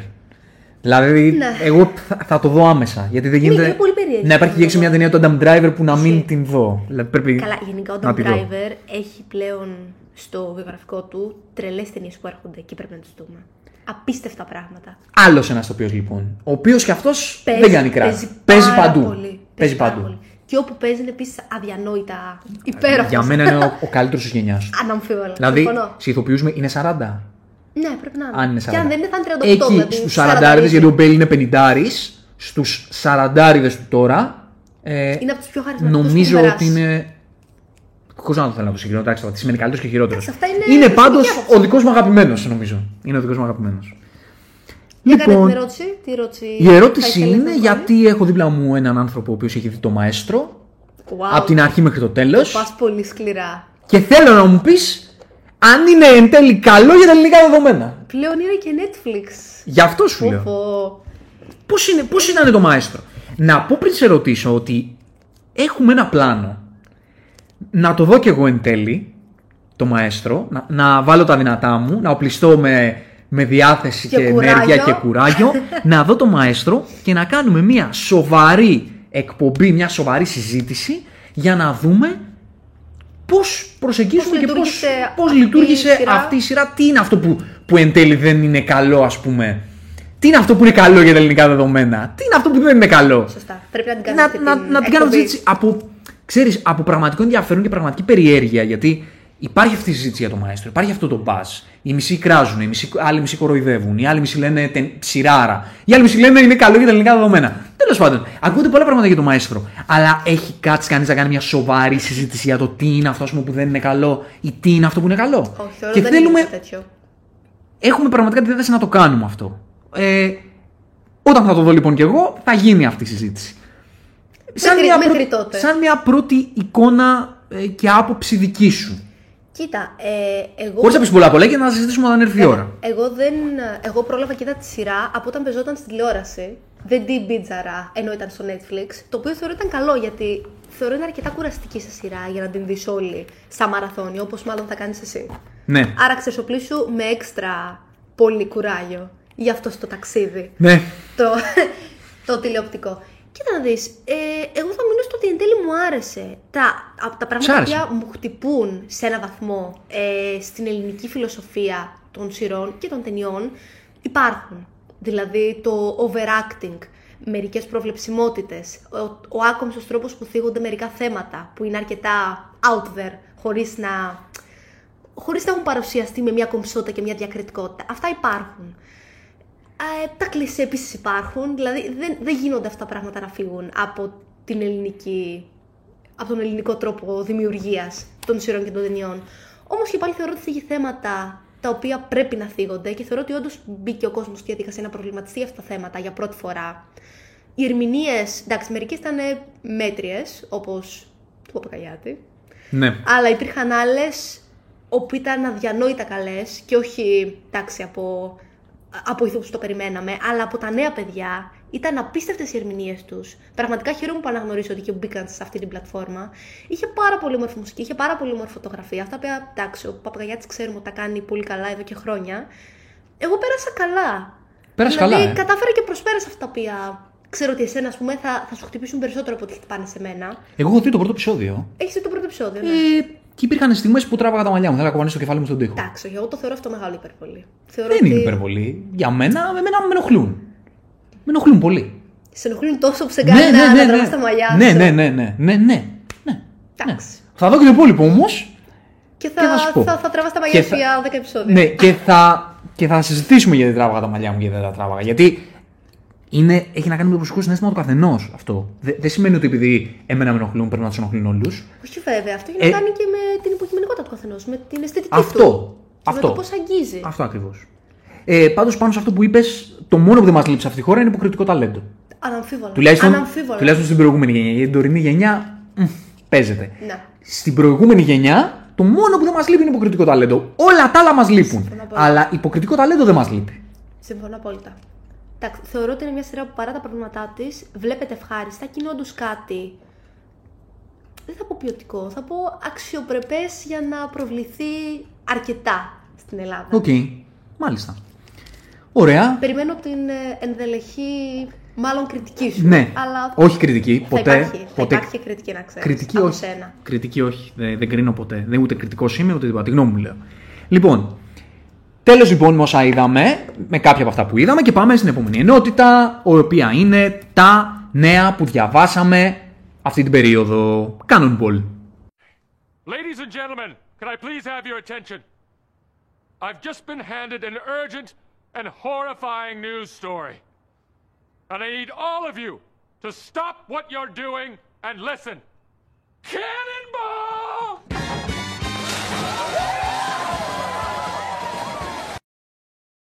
Cannonball λοιπόν, ούτε το Answerman έχεις δει, ε. Δεν το έχεις δει. Δεν το έχω δει. Ελπίζω να το έχετε, Συγχωρείς. εσείς που ακούτε, όσοι ακούτε, ελπίζω να το έχετε δει. Αν δεν το έχετε δει, να δείτε το Answerman. Και πάμε στα νέα αυτής της περίοδου. Εντάξει, νομίζω ότι το νέο το οποίο μας σόκαρε, μας τρόμαξε, μας στεναχώρησε ήταν το ατύχημα του Τζέρεμι Ρένερ. Όπου ακόμα Δεν έχει συνέλθει άνθρωπος. δεν έχει συνελθεί άνθρωπος. Ήταν πολύ βαρύ το ατύχημα που είχε. Πολύ βαρύ.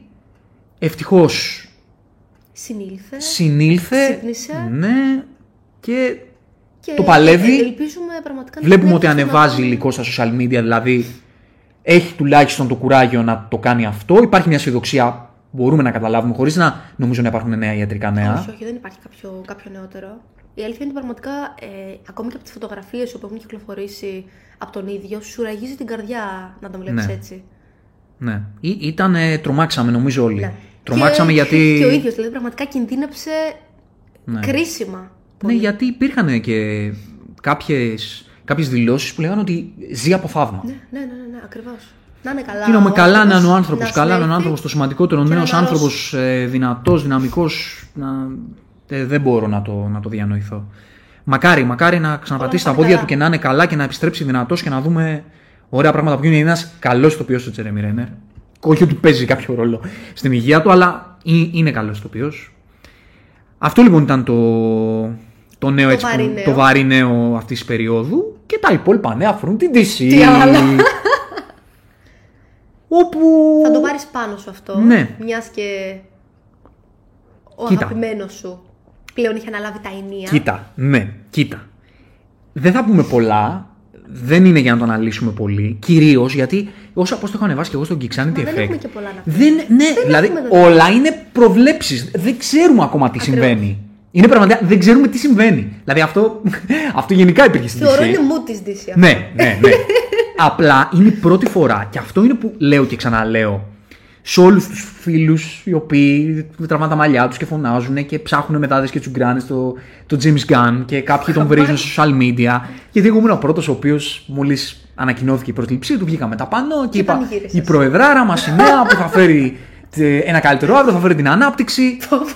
Ναι, και δεν τα παίρνω πίσω αυτά που είπα, γιατί ακόμα πιστεύω ότι αυτά θα συμβούν. το, Όχι, το όχι, πιστεύω όχι. ακράδαντα. Πλέον είμαι από αυτούς. Ενώ και, και το δικό μου το ιστορικό με DC είναι το, στο να τραβάω τα μαλλιά μου και να φωνάζω. Είναι η Αλήθεια πρώτη αυτό. φορά, και αυτό λέω στους φίλους που θεωρώ ότι αν γίνονται κάποια πράγματα τα οποία είναι σκληρά, τα οποία είναι, είναι κάποιες αποφάσεις δύσκολες, τα οποία ίσως μας φαίνονται παράλογα, ίσως είναι η πρώτη φορά που μπορεί να είναι και για καλό. Μπορεί, δεν ξέρουμε αν θα είναι. Κοίτα, να σου πω κάτι. Από τις πρώτες δηλώσεις που είχαμε, όπως για παράδειγμα το γεγονός ότι δεν θα ξαναδούμε το Χένρι Κάβελ, που θεωρώ ότι ράγισε εκατομμύρια καρδιές στον κόσμο και στους λάτρε αυτού του είδους και αυτού του ήρωα. Ανεξάρτητα από το αν μας αρέσει ή όχι, νομίζω ότι πρέπει να σεβαστούμε το γεγονός ότι πήρε αυτή την απόφαση και είπε: Θα θυσιάσω αυτή την αγάπη του κόσμου για την ίδια την ιστορία, για τον ίδιο τον ήρωα. Και δεν θα κρατήσω τον Κάβιλ για να κάνω κάτι μέτριο, απλά και μόνο επειδή είναι ο Κάβιλ και ξέρω ότι θα πάει καλά. Ξέρεις τι. Γιατί θα μπορούσε να γίνει Ναι. αυτό πολύ εύκολα. Αυτή η απόφαση είναι η δύσκολη απόφαση. Δεν είναι η Ακριβώς. εύκολη απόφαση. Ακριβώς. Γιατί δεν θα σου πω πριν που τον είχαν στη γωνία τον Γκάβιλ και τον είχαν ξεχάσει για άλλους λόγους. Και λέγαμε, μα γιατί δεν τον φέρνει, αφού πλάνο δεν έχετε, αφού δεν έχετε στήσει τίποτα, αφού είστε στο πουθενά. Γιατί δεν φέρνετε τον Γκάβιλ να κάνει ένα Man of Steel 2 που το θέλει όλος ο κόσμος. Ακριβώς. Και, και αν βγει Man of Steel 2 με τον Γκάβιλ, θα κάνει ένα billion. Θα κάνει. Αναμφίβολα. Θα κάνει. Δηλαδή είναι σίγουρη εμπορική επιτυχία. Ασχέτως αν θα είναι καλή ή κακή ταινία. Ασχέτως. αυτό ισχύει. Η ταινία αυτή είναι σίγουρη εμπορική επιτυχία, σίγουρα είναι κάτι που θέλει να το δει ο κόσμος. Λέγαμε του γιατί δεν το κάνετε. Αυτή τη στιγμή, ο οποίος, όπου όταν ανέλαβε ο James Gunn, ο Κάβιλ ήτανε, είχε επανέλθει. Το να τον βάλει ο Γκάν και να τον χρησιμοποιήσει είναι η εύκολη λύση. Είναι το εύκολο. Το ότι ο Γκάν αυτή τη στιγμή επιλέγει το δύσκολο, Γνωρίζοντας τι χέρι θα φάει. γνωρίζοντας τι θα φάει και το, και το έγραψε, είπε ότι μιλήσαμε με το, με το Σάφραν και είπαμε ότι θα φάμε σκατό για αυτή μας την απόφαση. Αλλά θα την κάνουμε. Και η απόφαση που παίρνει αυτή τη στιγμή ο Γκάν είναι για τη δική του δημιουργική ελευθερία. Γιατί δεν θέλει να είναι δέσμιος της ιστορίας της προηγούμενης του ήρωα. Γιατί έχει βάλει κάτω, φαντάζομαι. Εγώ θεωρώ ότι είχε ένα όραμα φαντάζομαι, για τον ήρωα. Σίγουρα το έχει. Γενικά ο James Gunn, ο λόγος που εγώ τον λατρεύω είναι γιατί είναι ένας, ένας δημιουργός με όραμα, ο οποίος ξέρει τι σημαίνει βάζω συνέστημα σε έναν ήρωα, χτίζω έναν ήρωα με συνέστημα. Φτιάχνω background σε έναν ήρωα, του βάζω ένα παρελθόν το οποίο του δημιουργεί το παρόν του και έτσι με αυτά τα δεδομένα εξελίσσεται. Όλες τους οι δουλειές και στο super hero ε, ζάντρα και πριν είχαν αυτό τον άξονα.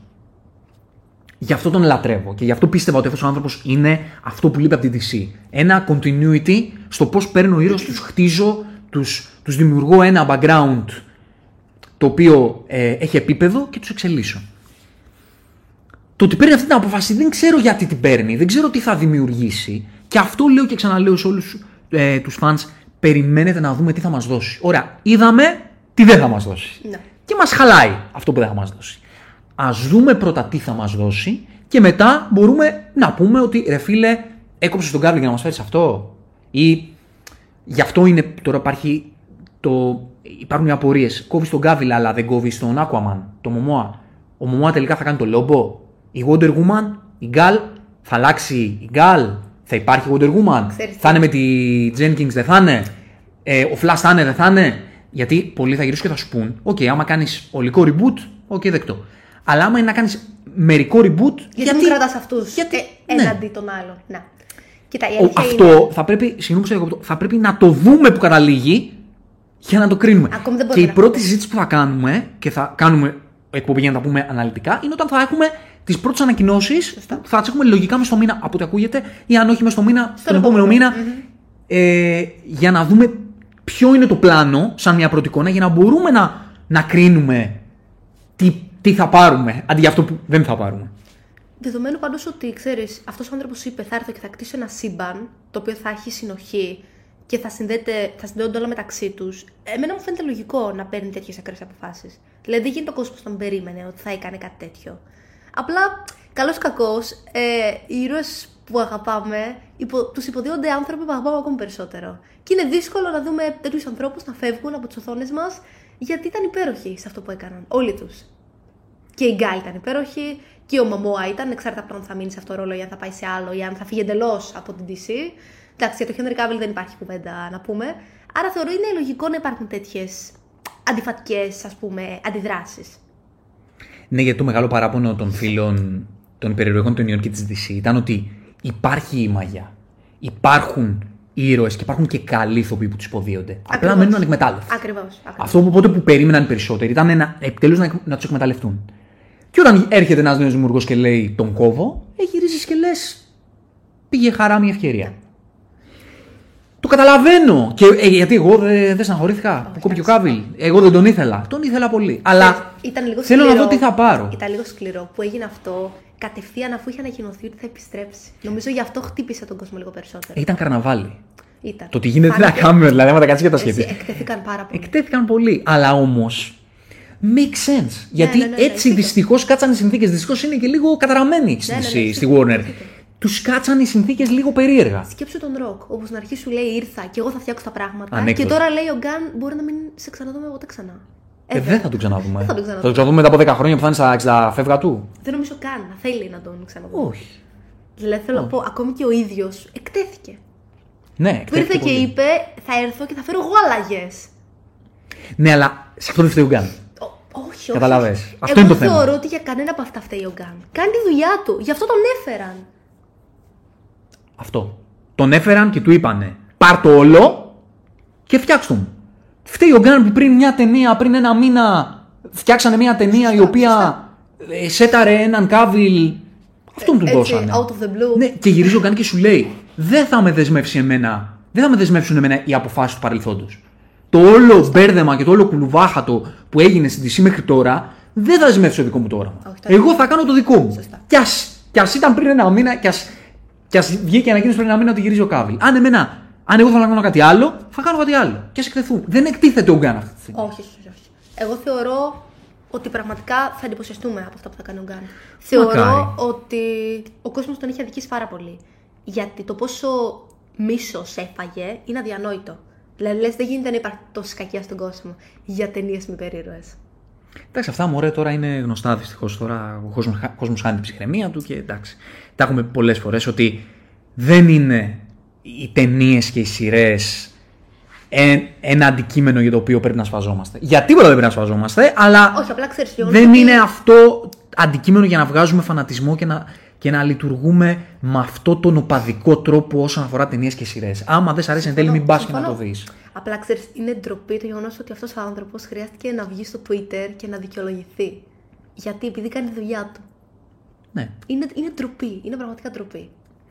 Εμένα αυτό που ξεχωρίζει την παρούσα κατάσταση και με αυτό να κλείσουμε, γιατί αυτό, ε, αυτό είναι που, ε, που πρέπει να βάλουμε σαν δεδομένο, είναι ότι ναι μεν για μία ακόμη φορά η DC κάνει, η Warner, οι αποφάσεις αυτού του σύμπαντος ε, λειτουργούν με έναν τρόπο που φαίνεται φαινομενικά παράλογος και φαίνεται ας πούμε που γράφαν όλα τα μέσα πάλι αυτό γκολ η Warner και από το κακό στο χειρότερο κτλ. κτλ. Είναι η μόνη φορά που όλες αυτές τις περιγραφές δεν ταιριάζουν Ναι, σε αυτό ναι, που ναι, έχεις συμβαίνει. δίκιο, έχεις δίκιο. Είναι η μόνη φορά που υπάρχει μια απόφαση η οποία συμβαίνει για να υπάρξει continuity από εδώ και πέρα. Το αν αυτό που θα πάρουμε είναι καλό ή κακό θα το δούμε. Δεν ξέρω. Εγώ κανείς δεν ξέρει. Ούτε ο ίδιο ο Γκάν δεν ξέρει αν θα του βγει ή όχι. Κανείς δεν ξέρει τι θα είναι αυτό που θα πάρουμε. Αλλά είναι η πρώτη φορά που αυτό που συμβαίνει είναι για χάρη του μελλοντικού, της μελλοντικής ισορροπίας σε αυτό το universe. Τώρα το αν πούνε μετά από ένα χρόνο φεύγεις Γκάν, έλα άλλο. Ε, εντάξει, εκεί είναι για. εντάξει, Ισχύει. εκεί είναι για. Αλλά και εκεί δεν θα φταίει ο Γκάν. Όχι. Για το- όχι. Όχι. Δηλαδή θα έχει κάνει αυτό το οποίο του έδωσαν να κάνει. Όχι. Τι να πω, αναμένουμε. Δεν, δεν μπορούμε να έχουμε άποψη Ναι. προς το παρόν. Ναι. Ε, και κλείνω με το γεγονός ότι ελπίζω να υπάρξει Peacemaker 2 παρότι ο Γκάν έχει άλλες δουλειές αυτή τη στιγμή. Θέλω να πιστεύω ότι θα υπάρξει γιατί για μένα ήταν η καλύτερη υπερηρωική σειρά Τι να πω, μακάρι. μακάρι. εδώ και πολλά χρόνια. Δεν ξέρω από πότε. Λοιπόν, αυτά για την DC τα αναλύσαμε. Έτσι γρήγορα να πούμε, να τα μαζέψουμε ε, ότι το Avatar έγινε η πιο εμπορική ταινία του 2022. Ξεπέρασε το Top Gun. Ξεπέρασε το Top Gun. Ο Κάμερον, ο οποίος έλεγε πριν ότι παιδιά, άμα δεν φτάσει 2 billion η ταινία, εγώ τα γράφω, αλλά μπορεί να μην υπάρξουν ποτέ τα sequels. Γύρισε τώρα και είπε, θα γίνουν τα sequels. Γιατί τελικά και το Avatar 2 πέτυχε εμπορικά, σάρωσε. Δεν το περίμενα να θα πάει τόσο. Ξέρεις τι, είναι όπως το Top Gun, όπου παρόλο που στο αρχή είχε πάρει ένα μεγάλο άλμα, το μεγαλύτερο το πήρε στο δίμηνο το επόμενο. Δηλαδή, σαν ο κόσμος εν τέλει να πήγαινε περισσότερο να το δει λίγο μετά την πρεμιέρα. Εγώ ξέρω τι, να σου πω, είναι μεγάλη συζήτηση αυτή, αλλά να πω ένα πράγμα. θεωρώ ότι και το Top Gun και το Avatar φέτος δείξανε ότι ίσως πλέον υπάρχει μεγαλύτερη εμπορική δυναμική σε projects πιο καθαρά από franchises παρά σε projects που είναι κομμάτι Ναι, franchise. Ναι, έχεις δίκιο σε αυτό. Γιατί είδαμε φέτος καμία ταινία της Marvel να μην φτάνει τον Billion. Έχει δίκιο. Παραλίγο να φτάσει στο Multiverse of Madness που και αυτό ήταν πάλι αυτό το μαρβελικό event με τους πολλούς ήρωες και περιμέναν όλοι να πάνε και να δουν Ήταν event και τη αυτό. μάνα τους και τον Ναι, πατέρα ναι, ναι, τους. ναι, ναι. Αλλά είδες που δύο ταινίες οι οποίες είναι καθαρές από franchise, γιατί το Avatar το 2. Ε, ε, ε, μια ταινία θα πρέπει να έχεις δει για να το δεις. Ότι έχουν μια παραπάνω εμπορική δυναμική. Και αυτό ίσω λέει πολλά για το μέλλον. Μακάρι. Τι να πω. Θα δείξεις. Μακάρι. Θα δείξεις. Είδαμε τρέιλερ από το Rainfield, την ταινία που ο Νίκολα Κέιτ κάνει τον κόμι Δράκουλα. Έπω. Υπέροχο πράγμα. Θα είναι τέλειο. Υπέροχο. Ο κόσμος μας έγινε λίγο καλύτερος με αυτό το τρέιλερ. Υπέροχο θα το δούμε φυσικά. Και είχαμε και τα νέα για το sequel του Gladiator. Το οποίο το περιμένουμε πώς και πώς με τον Ridley Scott. Όπου θα αφορά τον γιο του Maximus Avrilius. Δεν θυμάμαι το υπόλοιπο όνομα. Του ήρωα του Russell Crowe.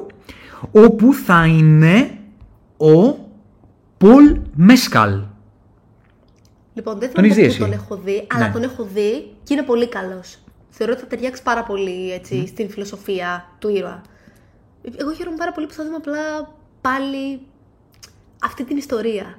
Μου άρεσε τόσο πολύ η πρώτη ταινία και θεωρώ ότι ο, ο Σκοτ θα το αναδείξει όσο πρέπει. Λάθος. Ε, ε, είπα ένα μεγάλο λάθος. Φάουλ. Δεν είναι ο γιος του Maximus αυτός. Ε, του Σκοτ πέθανε όλη η οικογένειά του. Είναι ο γιος της Κόνι, ε, της Κόνι Νίλσεν, της Λουσίλα. ο μπράβο, ανιψιός σωστά, σωστά, σωστά. του Που Χουάκιν ήταν Φίνιξ. παιδάκι στην πρώτη. Ναι, ναι, ναι, ναι, ναι. Αυτός είναι. Να σου πω κάτι. Θε- Περιμένω πώς και πώς. Εννοείται περιμένουμε. Γιατί το Gladiator είναι μία από αυτές τις ταινίες που επικαλούμαστε όταν λέμε πώς ήταν παλιά τα blockbusters. Οπότε ε, περιμένουμε να δούμε αν υπάρχει αυτή ακόμα μαγιά. Πάλι Ridley Scott. Σωστά, σωστά. Μπορεί να έρθει στο τώρα αυτό το παλιό καλό blockbuster που υπήρχε προ 20 ετία. Εγώ πιστεύω ότι θα γίνει. Μακάρι. Έχω, έχω ένα τέτοιο ένστικτο. Μακάρι, μακάρι.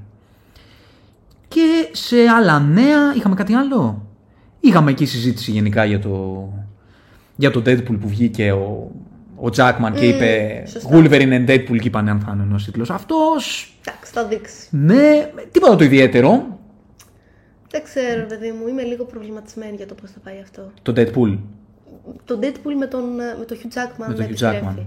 Ήταν τόσο υπέροχος ο τρόπος που έκλεισε το κεφάλαιό του. Εντάξει, δεν είναι η τελευταία ταινία, δεν όμως έχει το είπαν να αυτό. κάνει, ρε, εσύ, δεν έχει να κάνει. Θέλω να πω δηλαδή Είναι- ότι αυτό είναι θεωρητικά prequel του Logan. Δεν έχει να κάνει. Είναι και πάλι, ξέρεις, για μένα έκλεισε συναισθηματικά το κεφάλαιό του. Και δεν ξέρω, νιώθω σαν να αφαιρέσει λίγη από τη μαγεία του φινάλε της, ε, της ταινίας του Logan. Το να το ξαναδούμε. Είμαι πολύ περίεργη να δω αν θα, θα καταφέρει αυτό να το ξεπεράσει. Και να πεις, οκ, δεν μου παίρνει από αυτό που έζησα στο Logan. Θα είναι περίεργη η υπόθεση αυτή η ταινία γιατί θα έχει πολύ multiverse, θα έχει πολλούς ήρωες, θα έχει πολλά cameos. Ναι. Θα είναι πάλι κάτι Θα είναι τέτοιο. πάλι...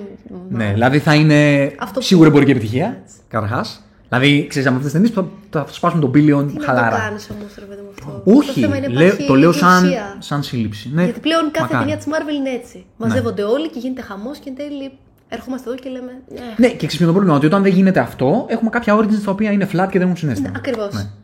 Δηλαδή, Είναι α, μία η δεν, μία, έχουμε, μία η σω- άλλη. δεν έχουμε σωτηρία από κάπου. Μπρος κρεμός και ψωρέμα. Ναι, θα δούμε τώρα. Θα έχουμε δείξει, θα έχουμε δείξει. τώρα το Φλεβάρι Έρχονται το, πολλά, το έρχονται Ant-Man πολλά. και θα κάνουμε εκπομπή να συζητήσουμε για το Phase 5, να τα βάλουμε κάτω και να Εννοείται δούμε. τι πολύ έρχεται σύντομα. και θα δούμε. Ωραία, και πάμε στην τελευταία ενότητα της εκπομπής που είναι η ενότητα ε, για τα projects που έρχονται, τα οποία είναι σαν ένα κουτί με σοκολατάκια, ποτέ δεν ξέρεις τι είναι αυτό που θα σου έρθει. My mom always said life was like a box of chocolates. You never know what you're gonna get. Box of Chocolates λοιπόν και αυτό το μήνα δεν έχουμε πολλά μεγάλα πράγματα, αλλά έχουμε ένα πολύ μεγάλο. Πολύ σωστά. Δηλαδή έχουμε ένα project το οποίο είναι από αυτά τα project που θα χαρακτηρίσουν όλη τη χρονιά. Τα περιμέναμε πώς και πώς. Είναι project που το περιμένουμε εδώ και 3-4 χρόνια. Θυμάμαι, ήμασταν στην καραντίνα όταν είχε ανακοινωθεί. Ναι, ναι. Δηλαδή το περιμένουμε πώς και πώς. Το οποίο είναι; Το Last of Us. το The Last of Us με τον Πέδρο Πασκάλ στον πρωταγωνιστικό ρόλο. Έρχεται στις 15 του μηνού. Πώς το βλέπεις, έχεις hype; Έχω πάρα πολύ hype Ε, βέβαια. και να σου πω κάτι. Θεωρώ ότι θα είναι πραγματικά άξιο του hype που έχει προκαλέσει. Γιατί έχουν υπάρξει αρκετές μεταφορές από games, όπως ήταν το Halo που είχαμε συζητήσει στην προηγούμενη εκπομπή. Το οποίο δεν πήγε καλά και δεν πήγε καλά, αλλά και δεν άρεσε στον κόσμο. Και εγώ προσωπικά όσο είδα δεν μου άρεσε. Δεν Ναι. θεωρώ ότι ήταν άξιο της κληρονομιάς που είχε αυτή η ιστορία.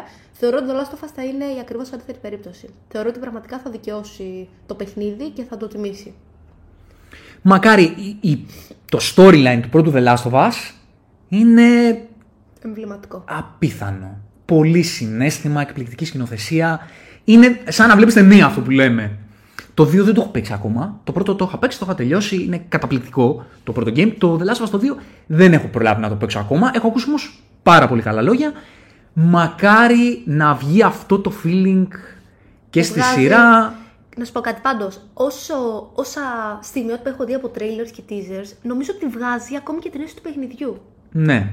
Και εμένα έτσι μου Θεωρώ φαίνεται. ότι βγάζει ακόμη και από τα πλάνα τα ίδια. Όπως ακολουθείς τους ήρωες. Δηλαδή θεωρώ ότι θα το καταφέρει και θα κάνει τη μεταφορά smooth. Μακάρι, γιατί ξέρεις το ζήτημα με το The Last of Us ότι δεν έχει κάποιο storyline πολύ ιδιαίτερο. Ναι, σωστά. δηλαδή είναι ένα zombie apocalypse, Σωστά. δηλαδή το έχουμε δει αρκετές φορές. Σαν, σαν concept. Δεν είναι κάτι. Α, θα δω κάτι που δεν έχω ξαναδεί. Ακριβώς. Ένα, ένα κόσμο καινούριο ή τέτοια πράγματα. Δεν είναι κάτι από όλα αυτά. Αντίστοιχα πράγματα έχουμε δει πολλά. Η δυναμική αυτής της ιστορίας, έτσι όπως βγήκε στο game, είναι οι σχέσεις των ηρώων και, και, το, και το συνέστημα μέσα σε όλο αυτό. Μακάρι να, να βγει αυτό. Δεν πάει, ευτυχώς υπάρχει ένας Εγώ- εγώ- πρωταγωνιστής. Εγώ θεωρώ ότι θα πάει πάρα πολύ καλά. Μακάρι. Και επίσης, ξέρεις τι, επειδή είναι ό,τι αφορά zombies γενικότερα είναι πολύ εύκολο να γίνει B. Θεωρώ ότι εδώ πέρα έχει καταφέρει και το έχει εμποδίσει αυτό. Ναι. Θεωρώ δηλαδή ότι θα κρατήσει πραγματικά ένα επίπεδο πάνω από το απλό zombie budget ε, movie ή series. Ναι, όχι, είναι καλή παραγωγή, εντάξει, αυτό είναι, αυτό είναι σίγουρο. Και τι άλλο έχουμε, για πες αυτό το μήνα. Ε, λοιπόν, έχουμε, έρχεται η δεύτερη σεζόν του Bad Batch, Ωραία. η animated σειρά του Star Wars που εμένα προσωπικά η πρώτη σεζόν με ξετρέλανε. Δεν, την έχεις δει, θύμισε μου; Όχι. Δεν την έχεις δει. Πρέπει να τη Δυστυχώς. δεις. Είναι υπέροχη.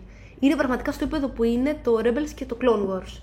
Είναι απίθανη, είναι πολύ συγκινητικό, έχει τόσο ωραίο συνέστημα, έχει απίστευτο action και από όσο διάβασα από τις πρώτες κριτικές λένε είναι μια χαρά για δεύτερη σεζόν. Άρα συνεχίζει έτσι όπως την ξέρουμε. Εντάξει, τα animation του Star Wars είναι άχαστα. Άχαστα, άχαστα. Το Πολύ Tales of σωστά. the Jedi ήταν το τελευταίο Ναι, συνέστημα. υπέροχο. Υπέροχο. Πραγματικά, να το μακάρι- δείτε όσοι δεν το έχετε Μακάρι να δει. ήταν περισσότερο. Ήταν Ναι, τόσο ναι. μικρό. Υπέροχο. Ε, λοιπόν, επίσης έχουμε την δεύτερη σεζόν του Vikings Valhalla Ωραία. στο Netflix. Ήταν ok η πρώτη σεζόν, ούτε αυτό το έχεις δει, ε. Όχι. Είσαι απαράδεκτος. Πρέπει να το δω, ε. Εμένα μου άρεσε. Κοίτα να Ωραία. δεις. Ε, τώρα εξαρτάται και αν σου άρεσε το πρώτο, το Vikings. Εμένα προσωπικά δεν με κράτησε. Να σου πω την αλήθεια. Αυτό με κράτησε. Ωραία. Έχει να κάνει με τα γούστα αυτό. Ε, αυτός όσον αφορά τις σειρές. Ε, α, επίσης έρχεται από την Amazon δεύτερη σειρά του Carnival Row με τον Orlando Bloom και την Cara Delevingne. Που επίσης η πρώτη σεζόν θεωρώ ότι δεν αναγνωρίστηκε όσο της άξιζε. Έχει και χρόνια να βγει, δηλαδή πρέπει να είναι 5 ετών ήδη. Είναι πάρα πολύ ωραία. Θεωρώ ότι αξίζει πραγματικά ο κόσμος να τη δει. Και εσύ να τη δεις. Θα τη δω. Νομίζω ότι από σειρές αυτά έχουμε. Δεν είναι κάτι άλλο το οποίο αναμένουμε. Έχουμε ταινιούλες όμως, για να το Βέβαια. πάμε και λίγο μέχρι αρχέ Φλεβάρι, γιατί δεν ξέρουμε πότε θα ξανακάνουμε φαντασιακό καφέ. Ναι. Θεωρητικά θέλουμε να κάνουμε αρχέ Φλεβάρι, αλλά αν δεν κάνουμε μέχρι τις δύο που βγαίνουν, γιατί μου βγαίνουν μπόλικε ταινίε και αρχέ Φλεβάρι, Βέβαια, θα αναφέρουμε. να τις αναφέρουμε. Αρχικά να πούμε ότι βγαίνει τώρα μέσα στο μήνα ε, το Megan. Αυτό το thriller με την κούκλα. Εγώ δεν τα βλέπω αυτά. να Ούτε σου πω την εγώ, αλήθεια. όπως το γνωρίζεις. Αλλά αυτό Αυτά αναφέρουμε. τα πολύ χολιγουδιανο ε, thriller με κούκλες, με αυτά Μ' αρέσει. που βασίζονται όλα στο jumpscare. Έχω χάσει τη... Μπαίνεις στα social Τα και βλέπα βλέπεις παντού μικρότερος. να- Τη, τη φάτσα Ξέρεις, της. και όσες φορές ε, έκανα το βήμα να δω αυτού του τύπου τα thriller, δεν πέρασα πολύ καλά. Όπως το Smile Συνέβη. πάλι απογοητεύτηκα, οπότε δεν είμαι φαν. Αλλά ξέρω ότι εσείς είστε, μπορεί και να το δούμε, ε, εγώ δηλαδή. Εσύ δηλαδή. Μπορεί και να τα πούμε κάποια στιγμή, αλλά δεν είναι στις προτεραιότητες μας. Βγαίνει το Babylon. Το Babylon βγαίνει ε, Γενάρη, πώς βγαίνει Φλεβάρι; Πρέπει να είναι τέλη Ιανουαρίου. Τέλη Ιανουάριο. Το Babylon είναι η νέα ταινία του Damien Chazelle, του δημιουργού του La La Land. Ε, γνωρίζετε. Εγώ τον αγαπάω πάρα πολύ, το Damien Chazelle. Το La La Land είναι Ό,τι έχουμε δει. μια ταινία που από έχει αυτό μιλήσει το στην καρδιά δημιουργό μου. Είναι αριστούργημα. Το Whiplash φυσικά που. θε- Α, δεν υπάρχει άνθρωπος να ρωτήσεις για το Whiplash και να μου σου πει ταινιάρα. Αναμφίβολα. αναμφίβολα. Και τώρα κάνει αυ- ένα ακόμα musical πράγμα έτσι πολύ, μια μεγάλη εξτραβαγκάντζα, Ναι. celebration of Hollywood κτλ. Με τη Μάρκο Ρόμπι, με τον μεγάλο Τόμπι να παίζει τον ρόλο του Τσάρλι Τσάπλιν. Εμένα μου αρέσει πάρα πολύ σαν cast. Ναι, Δεν έχει και τον Brad πάρει... Pitt. Και τον Brad Pitt. Δεν έχει πάρει τέλειες κριτικές. Ξέρεις τι, υπήρχαν κάτι περιγραφές για το πώς περίπου είναι η ταινία. Πολλοί είπαν αυτό είναι. Ε, το θέλουμε. Κάτι μεταξύ, ας πούμε, ξέρεις. Great Gatsby. Great Gatsby και. Δεν θυμάμαι και τι άλλο. Ναι, ναι, σε αυτά τα. Είναι μια οδή στα 20s Hollywood, Ναι. 20s 40s, σε, αυτό το, σε αυτή την 20 ετία. Πιθανότατα να μην είναι μια ταινία με πολύ έντονο συνέστημα και πολλούς ήρωες. Μπορεί να είναι αυτό μια εξτραβαγκάντζα. Να σου πω κάτι. Το οποίο αν εμένα είναι- δεν με αν είναι χαλάει. ωραία, γιατί να μην τη δούμε. Αν έχει και ωραία να άκτηση, εγώ θα τη δω. Ακριβώς. Γιατί η συνοδοσία του Σαζέλ εμένα πάντα με τρελαίνει, τη λατρεύω. Το cast Δεν θα είναι είχα να πω την υπέροχο. ταινία του. Ναι. Το cast είναι υπέροχο, εντάξει, μιλάμε με Brad Pitt, με Margot Robbie, με, Πλάκα κάνεις. με Toby. Δεν λίγο να. Εγώ θεωρώ ότι δεν απολαύσουμε. Ναι. Ε, και μετά; Έχουμε το Infinity Pool, που είναι το νέο thriller του Cronenberg, με τον Alexander Skarsgård και τη Mia Goth, όπου τελευταία τη βλέπουμε πολύ έτσι σε θρυλεράκια. Από το πρώτο... έρχεται πολύ μια γκοθ. Πολύ, Θα πολύ. απασχολήσει. Μμ. Μια γκοθ είναι ηθοποιός που έπαιζε στο 6 και στο Pearl, έτσι. Ακριβώς. Ε, κοίτα να δεις από το τρέιλερ, τρέιλερ, teaser trailer, ε, φαίνεται αρκετά creepy. Ε, Cronenberg θα έλεγα. είναι. Αρκετά έτσι ακαταλαβίστικο.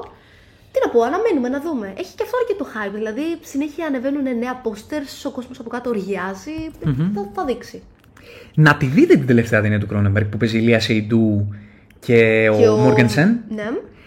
Είναι, είναι κουλτούρα, ε, Cronenberg είναι, αλλά Ξέρεις τι, Έχει- έχει ενδιαφέρον. έχει ενδιαφέρον. Σε βάζει σε πολύ Έχει ενδιαφέρον. Ε, ωραίους προβληματισμούς. έχει ενδιαφέρον, ναι. Λοιπόν, μετά έχουμε το No Cut Cabin που βγαίνει την επόμενη εβδομάδα. Σιάμαλαν, καινούριο Σιάμαλαν. Ο Σιάμαλαν που πλέον ε, ή τον αγαπάς ή τον μισείς. Κοίτα, fun φαίνεται από το τρέιλερ. Εμένα μου άρεσε. Παίζει Μπαουτίστα. Πάμε να το δούμε. Το δηλαδή. concept εμένα μου άρεσε. Θα το βλέπα, ναι. Τι να πω, θα έχει ενδιαφέρον. Ναι. Ε, μετά έχουμε το Tar που Είναι η ταινία θα η οποία. πρωταγωνιστήσει στα Oscars. Είναι η ταινία η οποία αναμφίβολα. πιθανότατα να χαρίσει το δεύτερο Όσκαρ στη Cate Blanchett. Blanchett, ακριβώς. Το Tar που Πάντως, αφορά Τα έχει σαρώσει όλα. μία διάσημη μαέστρο, έτσι. Σωστά, σωστά. Δράμα έτσι. Καραμπινάτο. Βιογραφία χολιγουδιανή. Εντάξει, με ό,τι Είναι, συνεπάγεται, είναι, θα λίγο, δούμε. είναι λίγο η έτοιμη συνταγή για, για βραβεία. Ε, ναι. Ε, ναι. Θα δείξει, τι να πούμε. Ε, μετά έχουμε Asterix Obelix. ναι.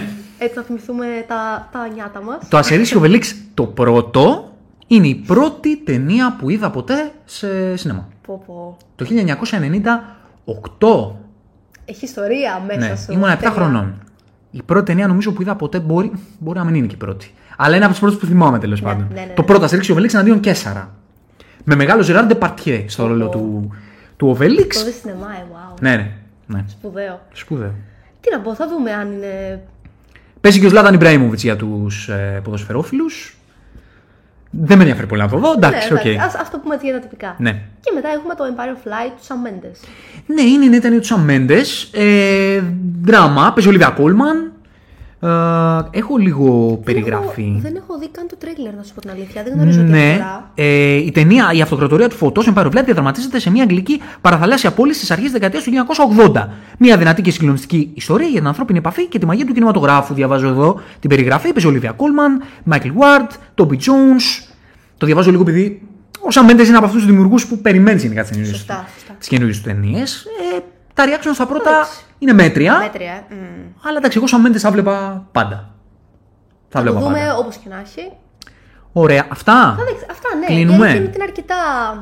Δεν θα πω νεκρός, αλλά έτσι ήρεμος, ήπιος ο ιανουαριο Δεν έχουμε έτσι κάτι πολύ big να περιμένουμε. Ωραία. Ποια είναι τα δικά σας σχόλια για όλα αυτά, τι, ποια από αυτές τις ταινίες σας άρεσε ακριβώς, ε, ποιες είναι οι δικές σας παρατηρήσεις, ποιες είναι οι δικές σας απόψεις; Όλα αυτά θέλουμε να τα συζητήσουμε στα σχόλια και μπορείτε να μας ακολουθήσετε και στα social media, στο Instagram του καναλιού, Zero του χείρου κατά παύλα FS και στον σύμμαχο του καναλιού. στο Facebook Geeksanity Effect. Θα έχουμε προγραμματισμένα διάφορα άλλα να κάνουμε. Έχουμε σκοπό να κάνουμε μια ενότητα που να μιλάμε για παλιές αγαπημένες ταινίες που ε, πρέπει να τις δει κάποιος, που έχουν γράψει ιστορία στον κινηματογράφο και, και πραγματικά αξίζει να τις δει όποιος δεν τις έχει δει και είναι μια ευκαιρία πάντα να τις ανακαλείς και να τις ξαναθυμάσαι. Κάνεις rewatch παρατηρώντας νέα πράγματα. Ναι. Γιατί ξέρεις, από όσες είδαμε εμείς αυτό το διάστημα που είπαμε, νομίζω ότι παρατηρούμε πράγματα που όταν ήμασταν παιδιά δεν τα βλέπαμε. Και είναι πολύ όμορφο να, το, να ξαναβλέπεις μια ταινία και είναι σαν να τη βλέπεις πάλι από την αρχή. Ναι, και θέλουμε να δώσουμε λίγο χώρο και χρόνο σε έναν κινηματογράφο του παρελθόντος που ορίζει το τώρα, ορίζει και, και το μέλλον και Αλλά ταυτόχρονα εκεί δεν το βλέπουμε τώρα. Ναι, και εκεί βλέπεις την καρδιά της τέχνης αυτής που, Και το μεράκι. που πολλές φορές ακόμα και εμείς τη, την ξεχνάμε. Πολύ Και, σωστό. γιατί έχουν υπάρξει κάποια πράγματα στην ιστορία του κινηματογράφου που κάποιος άνθρωπος, δηλαδή ερχόμενος σε αυτόν τον κόσμο, πρέπει να τα δει. Πολύ σωστά. Πρέπει να τα δει. Και, και σε αυτό θέλουμε πάρα πολύ ε, Να δώσουμε το φως να μας. δώσουμε το, την έμφασή μας και το χώρο και το χρόνο μας. Οπότε, μέχρι το επόμενο ηρωικό ταξίδι και τον επόμενο φαντασιακό καφέ που είπαμε ότι θέλουμε να τον κάνουμε ανά, Ανά 15η ημερομήνα για να τα λέμε έτσι όλα μαζεμένα, τον Ζήρο του Χείρου. Just